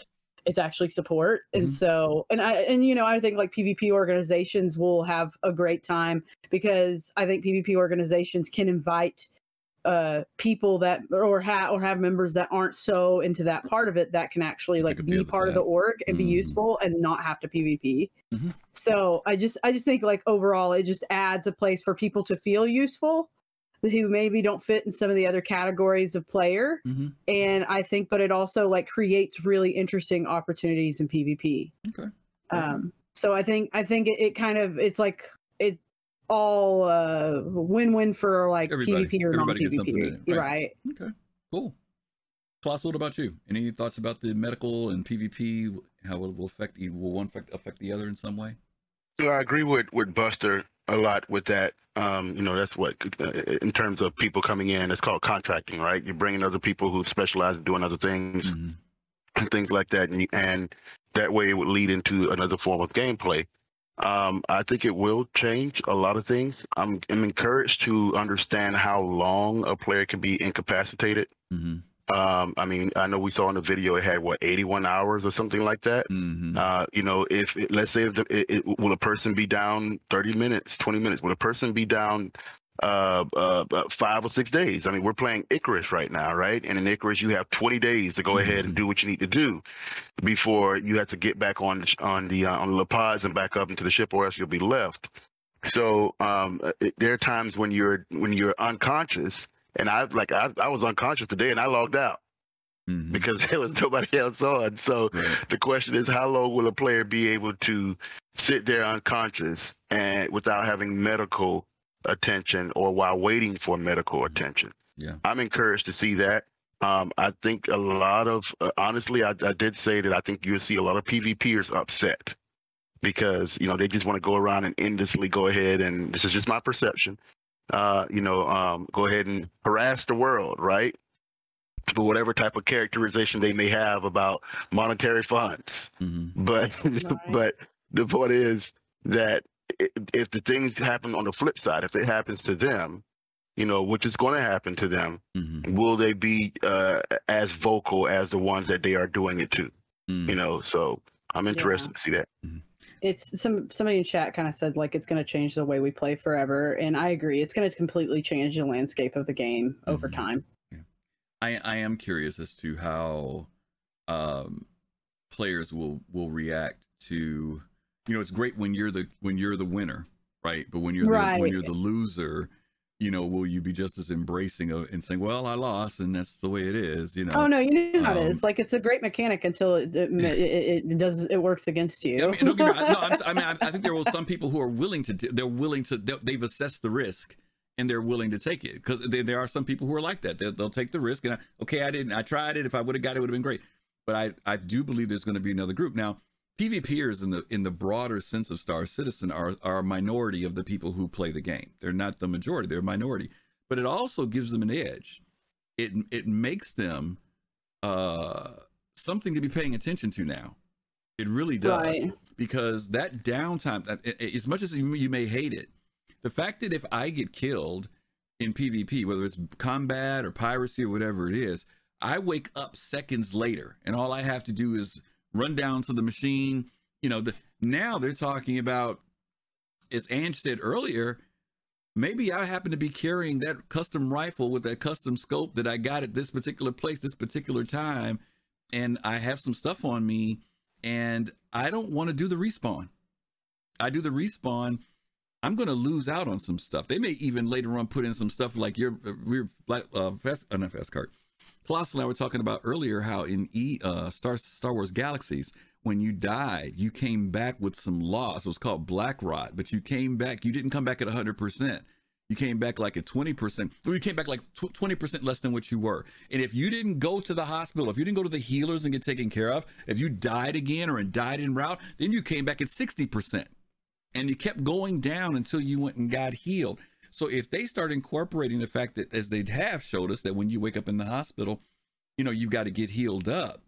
Um, but if I don't right. have, if I don't have the money to get the type of healing I want, or the limb that got blown off in that, yeah, combat, you're gonna have to make compromises. I, yeah. That's what I'm saying. It, it's gonna it's gonna shift the way it's, we look at P V P, and oh, for both sides, because as you said yeah. earlier, there's always a bigger fish, right? There's always a bigger yeah. fish, and if you happen to be on the smaller end of the hook that day, it's going to be really interesting to see how people I think play. I mm-hmm. think people that I think one of the things to mention too in that, because that you saying that just made me think about it, the solo player is going to start becoming a rarer and rarer occurrence as we go forward. Mm-hmm. I think I think start you know I always felt C I G really wants people, they obviously with the ships they design and the things they the way they design them, they want there to be a lot of opportunity for group play and and for individuals to like maybe solo within a group play mm-hmm. setting. Like, you know, you have a fleet and you got people that are just doing the fighting, so they're right. a little more individualized, whereas you have people like in big gunships, whatever.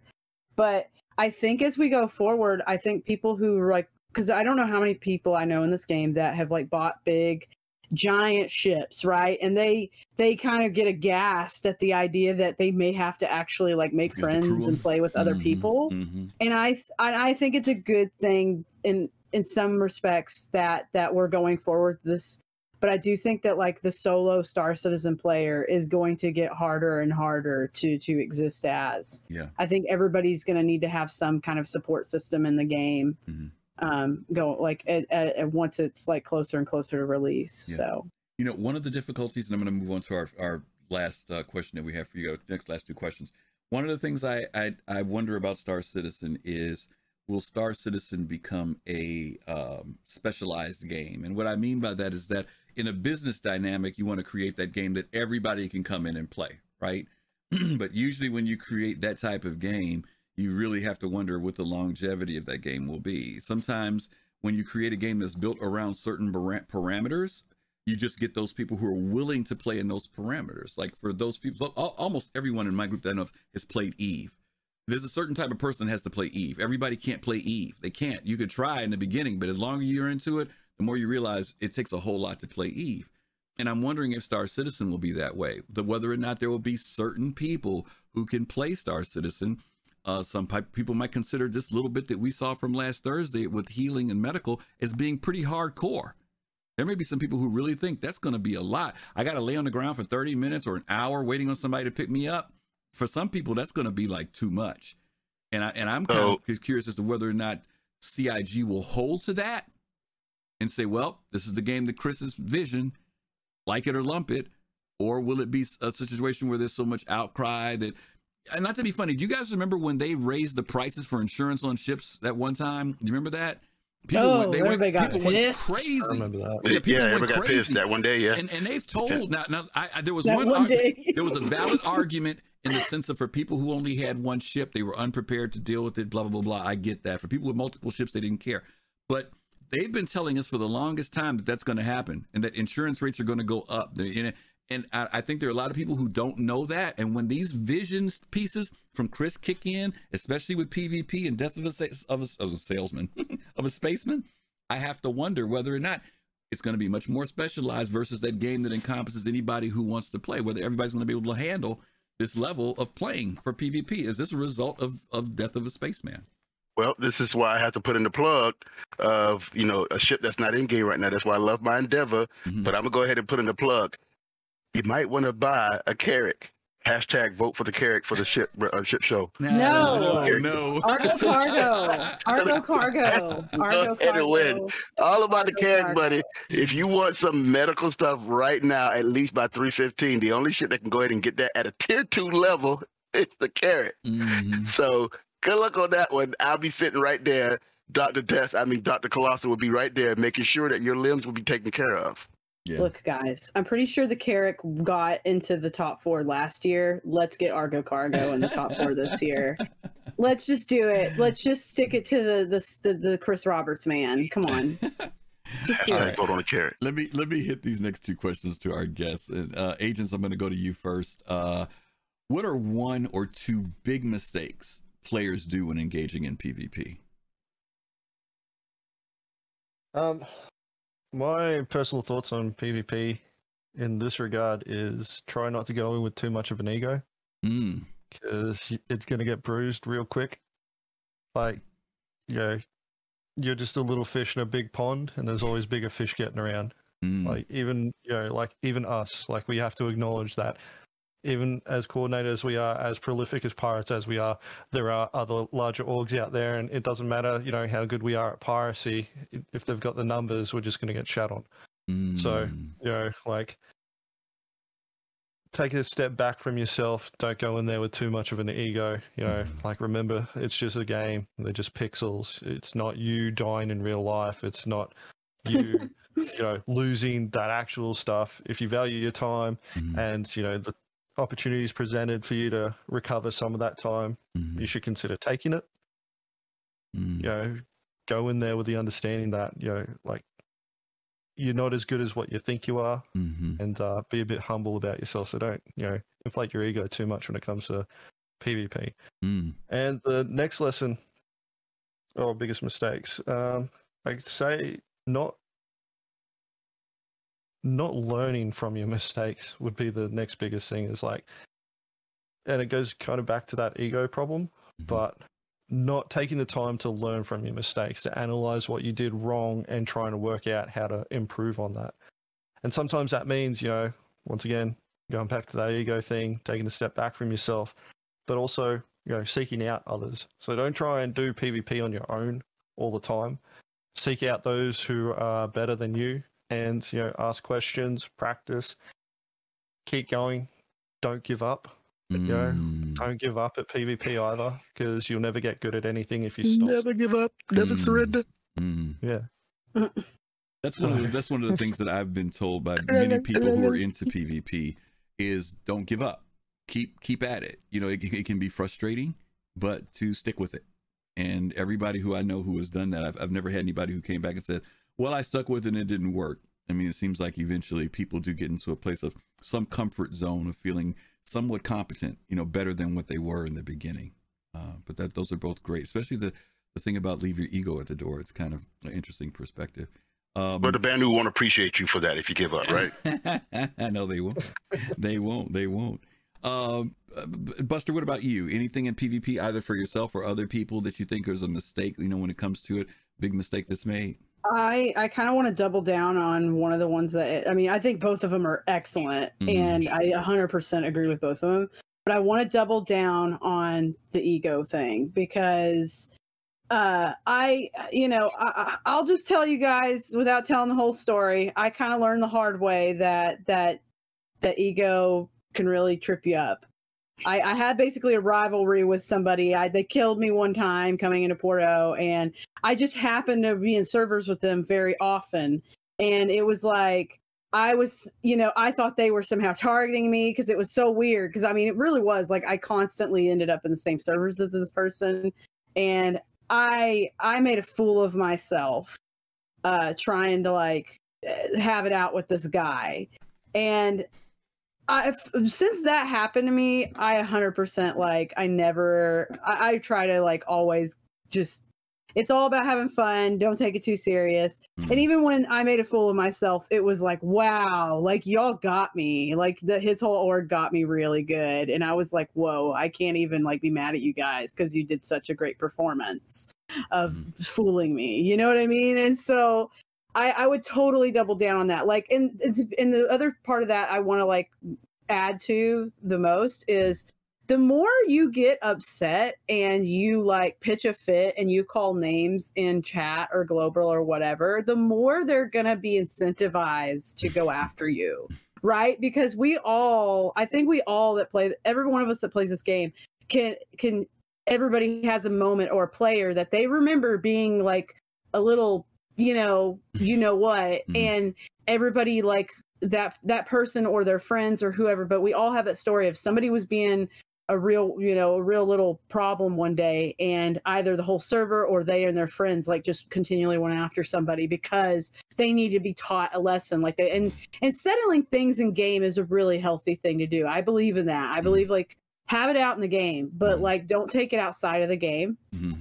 Like let it, let it just, let it be what it is. It's a game. Mm-hmm. But the other thing that I want to say, and, and this is more of a mechanic, like list strategy is, um, you know, just don't go into just, and I guess it goes back to ego too in a way, but don't, don't go in expecting to win. Mm. Like let winning, uh, like sometimes win, like if you let winning be the joyous, like thing that it can be, and not like, and you don't have that ego of like always expecting to win, mm-hmm. then like defeats never come as harshly to you as they would somebody who expects to win, mm-hmm. if that makes sense.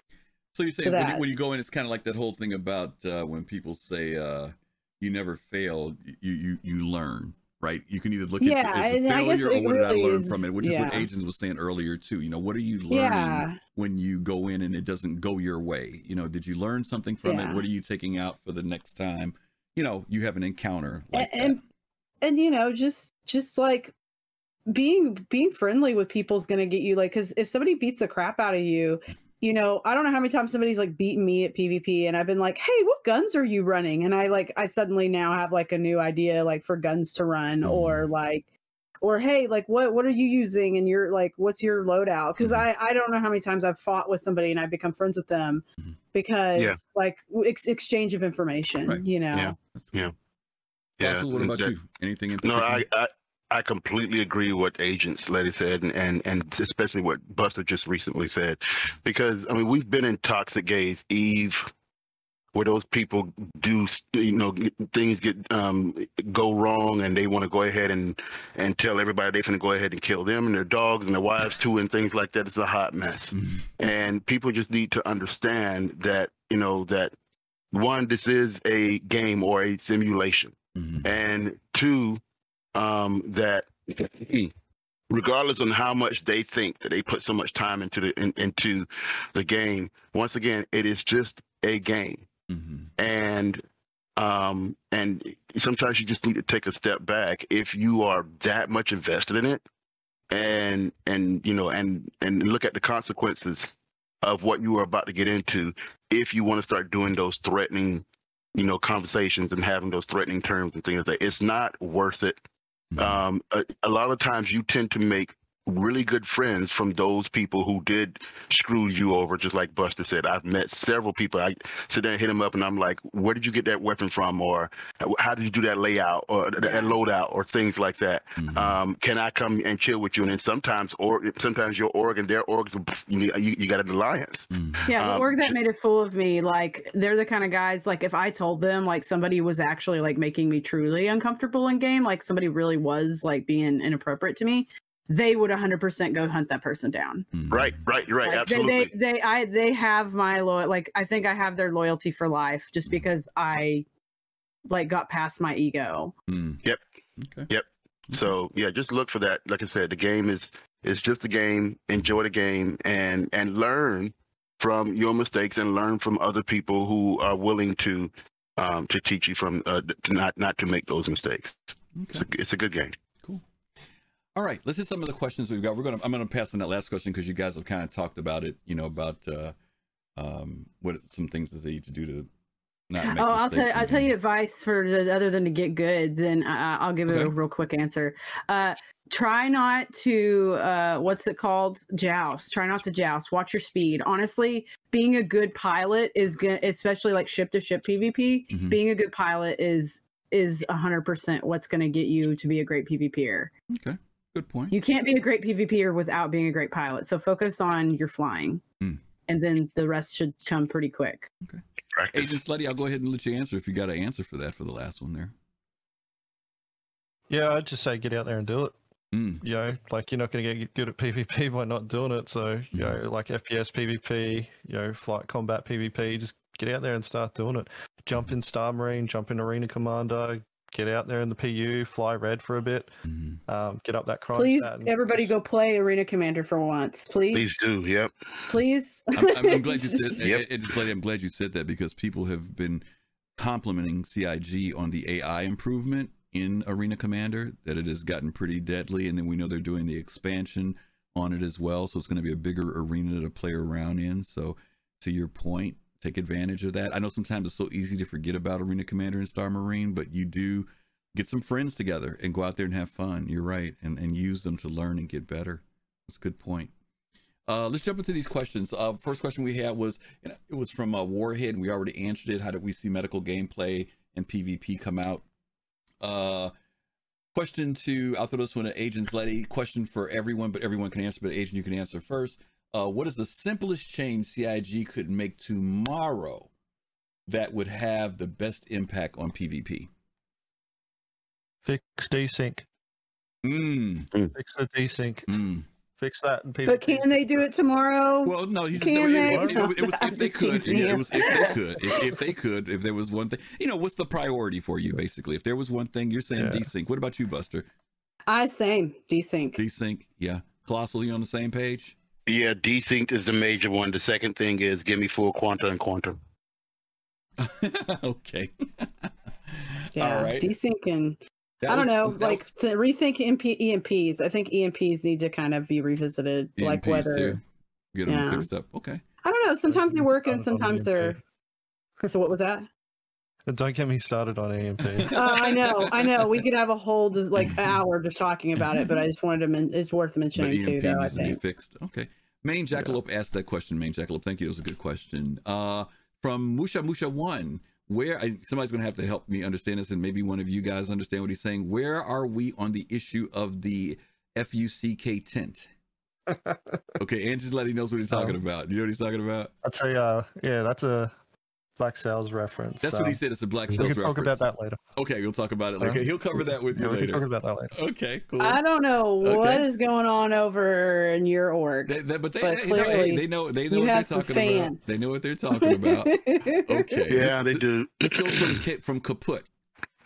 Uh, if you get hit by a pirate in Star Citizen, regardless of the outcome, such as you die, escape, negotiate, whatever, do you try to do try and not? I can note the same of them and try to avoid it in the future, or if it was possible, try and arrange a bounty to hit them back, or would you move on and forget about it? Okay, so he's saying regardless like, of what happens, like would you retaliate or yeah, not? How would you yeah. respond? How would you respond to it? Let me go to Colossal first on that one. Are you sure you want to go to me? Because I retaliate. I'm sorry. I, um, that's fine. I mean, that's fine. That's, that's, that's simple. That's your, your, your, um, I'll your, find your a way. Ready, huh? Okay. Buster, what about you? Retaliate, run, move on, put out a bounty? I don't know. It depends on, like, kind of my mood, but, like, I don't know. I would be the kind of person who, if, like, if they were being, like, inappropriate in, like, game chat or something, that's a totally different issue. That's, that's me, like, put like putting it on a list of people that we always hit. We always hit. Mm-hmm. But, I don't know, like...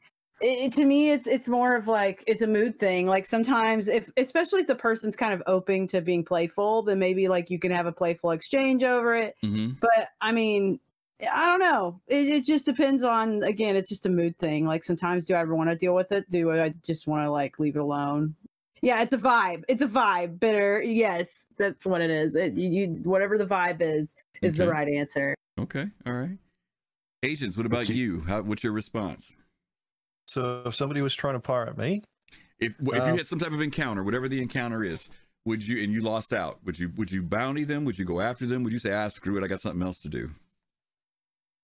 See, we actually go through a lot of these encounters ourselves. Like we've you know we've gained a bit of a rep uh, mm-hmm. because of our videos, and we've had people come after us. So we've got bounties on our heads and things like that.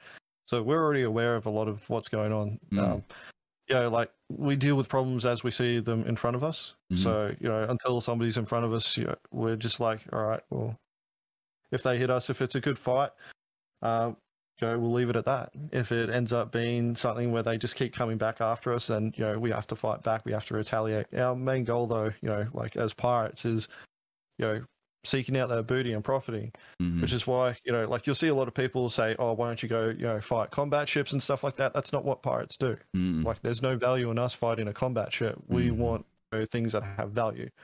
So like if we have a bounty hunter send us to prison, it'll be like, um, you know, which has happened to me plenty of times. I've been sent to prison heaps of times by other players. no skin off my nose. It's part of the game. Mm. Like, you know, getting salty about it or anything like that, mm-hmm. kind of pointless. Have um, you have you memorized the uh, exit route out of the prison? Yes, yes, I know it. Okay. I know it quite well. Very cool, very cool. All right, and we've got one last question here for the panel. Um, how exactly is the typical player supposed to play a game that everything is multi-person? I'm a multi, I'm a single play. Uh, I am. Am I a single place? Am I a single place supposed to log on and hope someone from my org shows up, or risk randoms who can and will kill you as fast as help, as fast as help? Okay. So, and that's from Soulless Bill. Um, yes, Soulless Bill, I think that, it, and, and this is, and I'm not saying this to be mean by any way, so please don't take this as me being mean when I say this. Sometimes people forget that the, the this game is described as an M M O R P G, multiplayer online game. And it's an, and it is being designed to be a, also a social dynamic where people play together, even though there is a P V E aspect in the game. Um, where we interface with, and you know, the ratio in this game is supposed to be nine, nine to one, I think it is, of N P Cs versus players. But it is also, Chris Roberts' goal is to get it so that people will play together.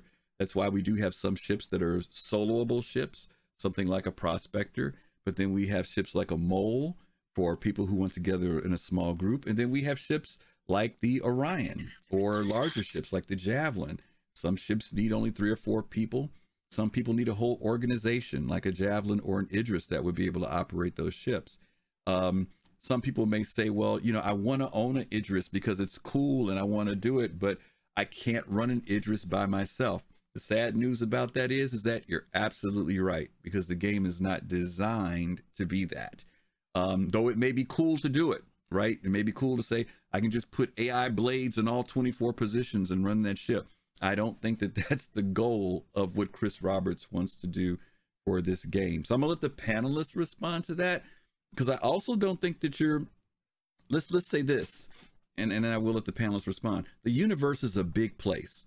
Even the one system we have right now is big. And I know there's only fifty people on the server, but as those systems build out, and if you look at how much real estate there is in Stanton, imagine what it will be like when there are twenty systems with a hundred moons and a hundred planets. And even if there are twenty thousand people playing in that space, you will still be able to play as a single person player. Now, there will be some things that you to accomplish in the game, like any other game, that grouping up with people will be great. Um, there will be people out there, as I mentioned earlier, who, if you're that solo players out there and something happens where you get hurt or injured, maybe it's not because of PvP, maybe it's because you were mining and you fell down and broke your legs and you just can't move. There are going to be people in the game that when you, as from the demonstration on Thursday on I S C, you'll be able to hit a beacon and that call will go out. And there will be people who, I, I don't think there are going to be a lot of evil people in ambulances. I know people keep running that out there in Cutlass Reds. I don't, it, I don't think it's profitable enough. I think there are going to be people who are going to enjoy that level. Not saying there won't be any, but I think the majority of those people are going to be out there because they want to go out there and help people. They want to get paid for doing it. That's going to be their gameplay. Now we'll have to see. We'll have to see. It's nothing's written in stone. I don't want to theory craft too much, but let me go to Agents Letty and let him talk about that question a little bit too. For that single you player, do got, uh, you, you do got that amputee stuff going on, Griffin. I wouldn't be surprised if somebody amputated an arm on purpose. Agents Letty, give us your thoughts about um, that single player who wants to be out there in the verse. I'd put it down to risk versus reward, really. Like, mm. you know, what are you willing to risk? Uh, and what sort of reward do you seek? Because mm-hmm. uh, you know, many hands make light work. Mm-hmm. Um, with you doing it on your own, uh, you just need to accept that there's certain things that you're just not going to be able to do, and that's one of the things that uh, is made clear by C I G is that yes, you could play this game solo. Uh, you're not going to be able to achieve to the same degree as what organizations can, but they do aim to make the game, you know, playable for a solo player. It's just you're a solo player in a multiplayer game, and that's the thing that needs to be, you know, you need to remember as that solo player. There are other people out there, and they're not playing the same game, or they're not playing the game the same way that you are. They're playing the game the way that they want to. So as a solo player, you're like, whilst you just want to go out there and do your own thing, and you know, we as pirates, we encounter a lot of these solo players. We go out there and we'll, you know, come across a lone rock in the middle, and we'll pirate them. And you'll see in our videos, it'll be like five ships, E M Ps going off, a Q E D ship coming down and dropping troops to, you know, go board the that solo player's ship to take their gems. And we've been told, you know, I just want to play my game. I just want to, you know, play my solo game. I just want to do my thing. And it's like, that's fine if you want to do that thing, you know, your thing on your own and not, not be left alone. But you're playing a multiplayer game, and you know this game facilitates gameplay for us as well, and we're capable of doing this. This is allowed within the game rules, and you need to accept that this is a risk that you're taking by playing by yourself. But you know, like at the end of the day, I don't think I've ever come across a you know an, any sort of group of players that aren't willing to take somebody in. So if you want to be a solo player for a while, that's fine, but eventually you want to like progress to, uh, you know, working within a group. It's just mm-hmm. a natural progression, because you will seek that out. You'll seek that interaction out with other people. And mm-hmm. it only takes one positive experience for it to happen. Mm-hmm. You know, I used to play a lot of solo, like a lot of games by myself as well, like over a decade ago. Yeah. And it was only like, you know, one positive experience, you know, in a PvP game that kind of just brought me into, you know, more organized group play. And now I'm just like, you know, hardcore into it. Mm-hmm. So, you know, play yeah, the way that you want. Yeah, I still have to reference uh, and what agents are saying is, is all true and good. Um, I still have to reference as far as, you know, what Griff said earlier in terms of uh, what Chris Roberts wants. He does want multi um, uh, playing orgs. He that's that's where he wants this game to go. He wants you guys playing together. A great example of a space game. I've always, I'll say this again, I'll say this over and over again. A great example of a of a space game where you are multiplaying in a ship is Star Trek Bridge Crew. I knew you were going to say that. Um, I just love it, Buster. That. I mean, let me know if I'm wrong, but that is really good. It is fun to play. Everybody has their own uh, station. It's completely functional. Um, I, I, I'm hoping and praying at least we see something, uh, some resemblance of that with um, uh, Star Citizen, because I had a blast um, with that with that game, and I hope we get something like that in, in um, Star Citizen. Buster, let me ask you that question too: single player versus the multiplayer idea. Um, you know, what are the expectations when you go out in the verse? I've spoken on this a few times, and Agents pretty much made a lot of the points I would normally make on the subject. Mm-hmm. Um, And and I agree with with uh, Colossal too. Like, I want that kind of cooperative gameplay, that really immersive cooperative. But I guess the way I always kind of phrase along lines of kind of what Agents was saying was, I always say, you are not immune to the gameplay of other people in a multiplayer game, mm-hmm. nor are they immune from your gameplay. Right. Um, and it, and it's something I particularly like. Especially when like that whole controversy about stream sniping kind of arose, mm-hmm. uh, like oh, about oh, a little over a year ago or something on like the forums and stuff. When when Xylo posted that that post to kind of remind everybody about their policies on the the matter, and that griefing is, you know, I I would tell other streamers, I'm like, you're not immune to other people playing the game just because you are somebody on Twitch, you know. And I think that just applies to everybody. That's not just, but I think, you know, in that context, that there's a specific thing to say there, but. I don't know, man. Like, I, I, I want people to be able to play the game like solo, right? I think, I think having the ability to gotta go do your own thing is something that needs to be there. But I also think that, you know, going into an M M O and expecting not to have interactions with other people is kind of silly. Um, and and I don't know. I, I just I play solo a lot. And I, this comes from somebody who plays solo all the time. I, I love playing solo. I like doing my own thing, you know, whether I go PvP or I go PvE or I just go screw around. But overall, the, the best times I've ever had in this game is usually when other people are involved. Um, and I mean, you know, your gameplay doesn't have to be going out and shooting everybody. I mean, you could be like me and go put like five hundred hot dogs inside of a ship because, you know, that's the thing to do. But it, it's it's just like... It, that's it. it. You're just not immune to other people's gameplay, and they aren't, and they aren't immune to you either. But what? But behavior now, behavior in said game is a totally different issue, right? So behave yourselves. Be be kind. You know, you don't have to be nice to everybody. You don't have to be friends with everybody in the game, but you certainly should.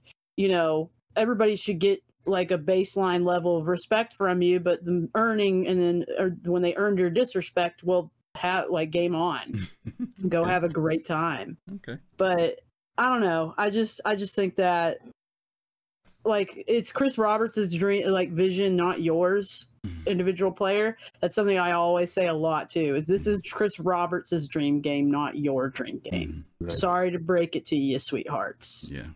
And, and that is yeah. something that we all have to kind of remember too. And there's a lot of things that C I G people really does. Need to take that, well, they, like step back and remember that sometimes. Well, they listen to the community, right, to get our feedback, and they are trying to create a game that right. obviously because they need players. But at the it's same time, it's not like time, they don't listen to us right. and they don't take our our our our anecdote, like we know our experiences into account. Right. But at the end of the day, like not every little thing about Star Citizen is going to be exactly the way you as an individual want it. Right. I mean, there's right. things that aren't in the game that I don't have or whatever, and mm-hmm.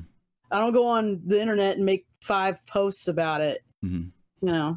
Yeah, I just think it's more of an appreciation for those of us, especially. I mean, it's a great game, but for those of us who followed him mm-hmm. uh, and played his games, Wing Commander and things like that, and so forth and so forth, and and you can appreciate the fact that you know he's come back and he's given us this vision, mm-hmm. um, and that you know, it's it, like I said, it's I knew about that, and and as soon as I saw um uh that Chris Roberts came back and, and he was making this game, I was like, I'm already sold, because I loved yeah. his series that he had, and then based off of what I what I was what I was seeing, I was like, oh, this is Empyrean to the fiftieth level. But can I cut in on yeah. that, Colossal? Here's the problem. Mm-hmm. There are a lot of players who don't know how Chris Roberts games played. Yeah. And they're basing it on their experiences that they've had in other games. Mm-hmm. They don't realize how theme oriented he is, how story oriented he is, how lore oriented he is. The interactions between N P Cs. I mean, they don't know that. They just know what's been presented in Star Citizen. Right. So there's no players every day. They come along for the ride. No, but here, no, hear what I'm saying. Right. What I'm saying yeah. is, is that because they don't have that background, it also uh-huh. denies them the appreciation of understanding that vision. What they're basing it on is their experiences of how P V P and M M Os have been in the past. So yeah, there's a lot of trepidation that. Is all I'm saying, because they don't have that background you have to understand. Like, you got excited when you heard Chris Roberts. For some people, all they heard was there's this new space game out. Who's that guy? I can, I can relate to that, because, mm-hmm. I mean, I wasn't that way with Nick Braben, you yeah, know, when yeah. he did Elite, uh, you know, uh, Elite Dangerous. Mm-hmm. And so I can I can definitely relate to that. But Elite Dangerous is a good game. Yeah. You know, I know yeah. it's having its problems right now, but I'm not hating on Elite Dangerous. It's right. a good game. Right. So... Um. Uh, so I, I definitely understand on on that point and, mm-hmm. uh, about that. You know, all people just need to do is, is if there there are two groups of people in the game. Mm-hmm. There are the people who who just ready rather play rather play mm-hmm. a game that is finished, mm-hmm. and there are people who who will go along for the ride. Right. No matter what it is, they'll go ahead and go along for the ride. Right. So you know, it, it's it's just. Those people who don't know Chris Roberts or haven't known him for years in terms of what he's done, mm-hmm. um, I would say, you know, just, uh, you know, you can, you can, there are times when you can enjoy the game for free mm-hmm. or just wait until the game comes out, mm-hmm. you know, okay. either or it'll be around. Okay. I mean, I like Chris Roberts and all that, but he ain't no Jared Huckabee. No, oh, Lord. Okay, I'm not gonna, we're not going to even was, go down that road today. I was, I was, you know, I was chill. Yeah, that the, the last Star Citizen. Thank you very much. Yes, I, yes I you was, were. You were. I, I was cool as a cucumber. I will grant okay. you that. I will grant you yeah. that. Yeah. Okay, we've got one Buster. More question from Galaghero seven. I hope I'm reading that correctly. I am. Thoughts on ODing your org mates as a medic? Um, let me go to agents on that one. Yeah, I don't think, um, I think that's going to be done on purpose a lot in my org. Um, one of the things I'm probably going to have to do is ban my boarding teams from uh, sitting anywhere near each other and tell the medic to pretty much keep their hands to themselves. So they come staggering um, off their ships. yeah, yeah. Like, it's one of the yeah. it's one of the most frustrating parts about the game, um, where there's a lot of waiting, and when people are waiting, you yeah. get bored, and then they start doing dumb things. So you know, I imagine quite a few times that we'll probably end up boarding ships with one or two people less because one of them's OD'd on the ship itself, oh, uh, wow. because the medic decided to play around a bit and somebody accidentally broke a leg. Okay, I do have to see one other serious question. I'm, I'm, I'm I said I was going to try to wrap this up, but I do want to ask this question to both of you. And to Colossal as well. is the negative side of PvP. And I'm referring to the, the negative side, literally the negative side. Do you agree that much of it is happening because there is no content? In other words, are people bored? Is it because they are anticipating um, those, those challenges that we know that will come in the future? They're not there yet.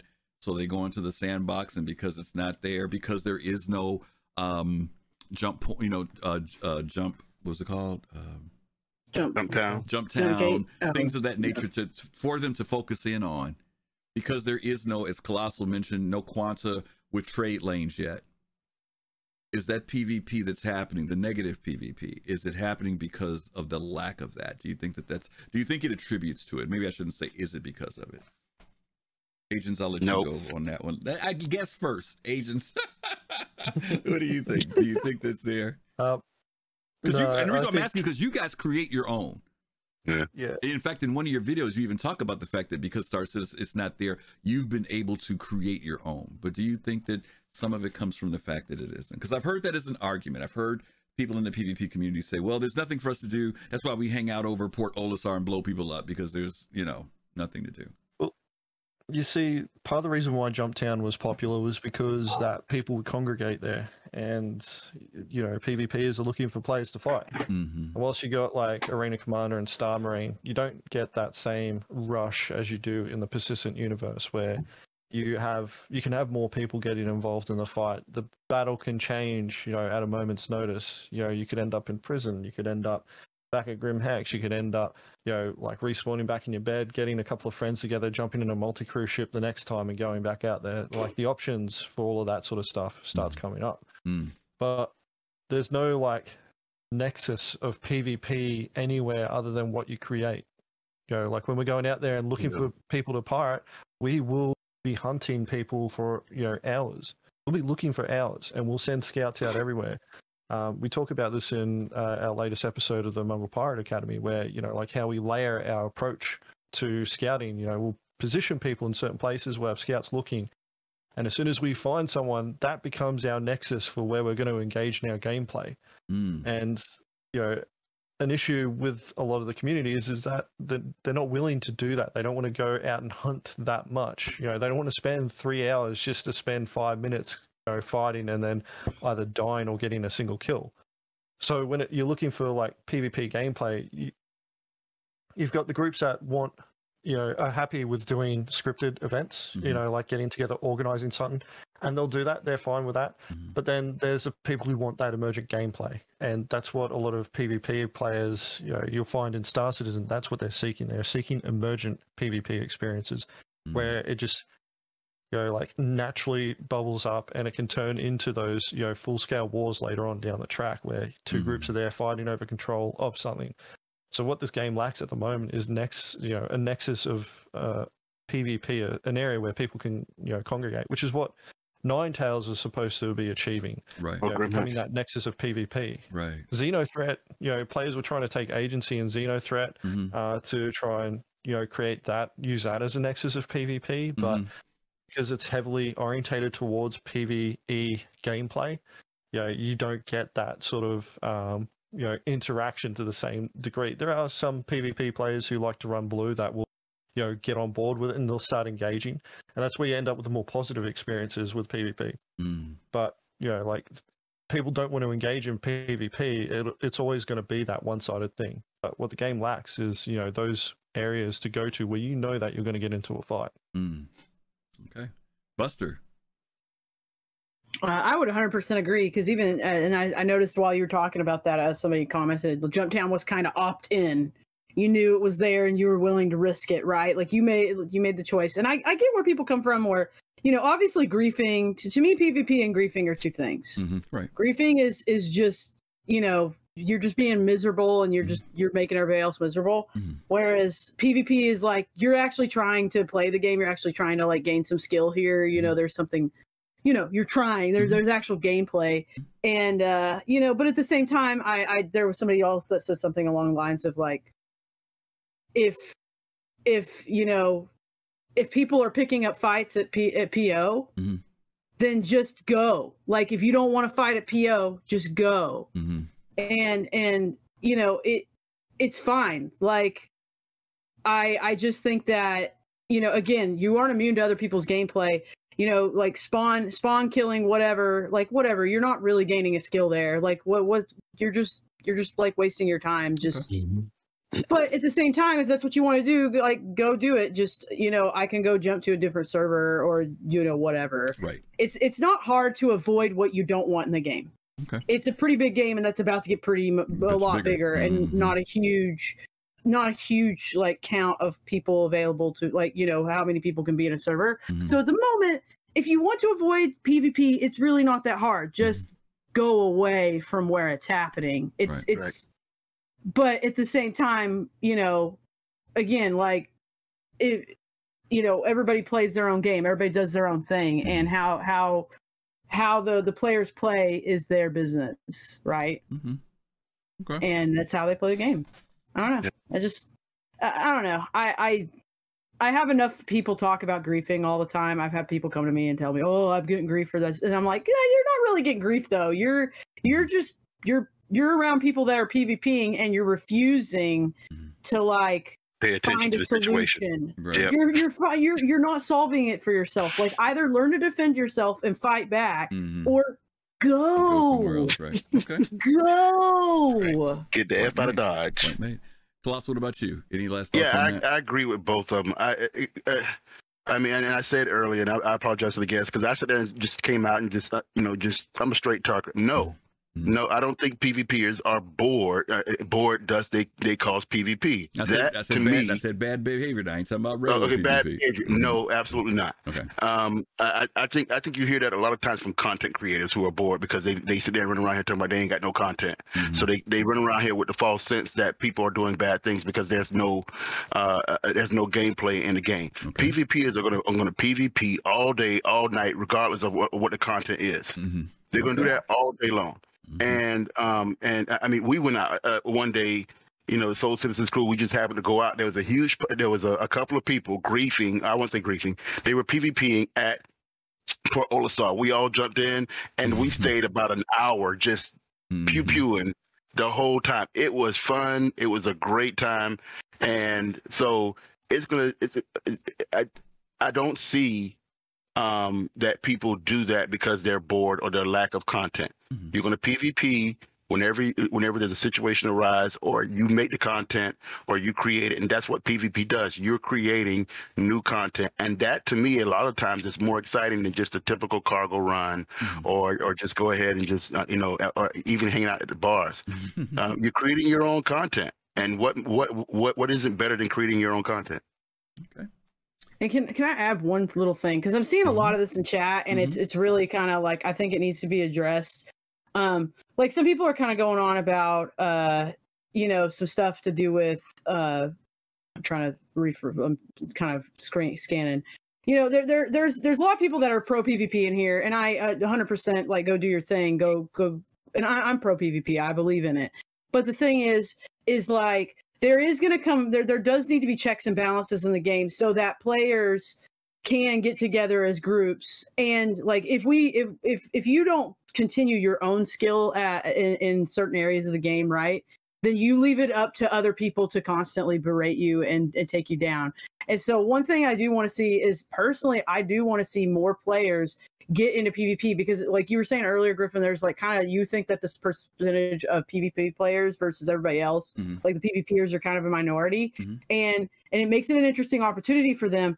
But when you let them continue to be a strong group, uh, a small but strong group that, that ganks you all the time, then you're going to, that, that, that trend is going to continue. Like any good PvPer. But that's a different, but hang on a second. You're talking about ganking. And, that's, and I want to make sure we distinguish the difference. Well, I just mean getting PvPers. Beat in like a fight. I don't. Okay, I don't mean right. like. Okay. I don't, right. When I say ganked, like you did to me, gank is like an actual like honest fight. Okay. Okay. Um, okay.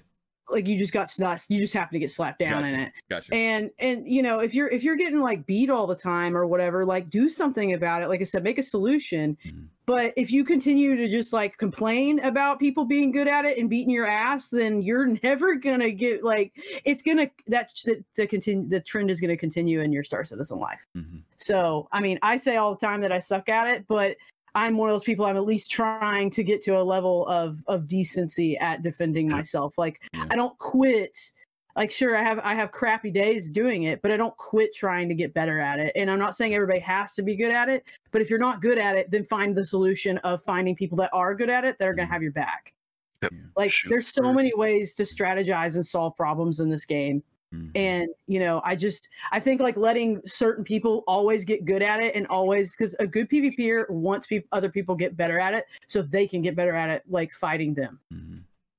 Challenge. You want the challenge? That's right. Challenge. Okay. Very Shoot cool. first, beg for forgiveness later. Very cool. Very cool. All right. Well, listen, we are going to wrap up the show. We've had some uh, some great conversation. We've had some awesome guests that have made their Sunday evening spending time with us. And of course, those of you who've been chat, you guys have been lighting the chat up. My Streamlabs is going to give me some crazy reports on how big our chat was tonight. But we appreciate Active. you guys uh, sharing a lot of the information that you guys share, especially those who came out to support uh, Agents Letty and uh, Buster Destroyer. We thank you all. To Uber Nerd, thank you for the big raid tonight as always, buddy. We appreciate you. Jod, Jod, I see you. We love you too. Thank you for your support. You're always there for us. And many of you guys, we really do appreciate you all being here. Uh, Agents Letty, let people know where people can find you, please. Tell us a little bit about where they can track you down videos-wise or Twitch-wise or whatever the case may be. Um, so pretty much Mongrel Squad's main uh, YouTube channel. That's where we put all our content out, and it's just youtube.com uh, forward slash C forward slash Mongrel Squad, all one word, lowercase. And uh, we put out uh, content videos for our piracy ops every uh, three times a week. Um, and we also do a monthly uh, talk show at the end of the month as well. Oh, well, that's awesome. I didn't know about the talk show. Very cool. All right. Once again, I'm highly recommending check out their videos, gang, on YouTube. Really, really good stuff. Buster, where can people find you? Did we lose Buster? She's muted. Oh, she's muted. Twitch dot. Okay, hi, I'm Buster. um, Buster Oh J. Uh, I am. Uh, I am a streamer here on Twitch. You can find me Twitch T V, twitch.tv slash Buster the Destroyer uh, on like uh, on stuff like YouTube, uh, Twitter, and Instagram. I'm Buster Destroyer.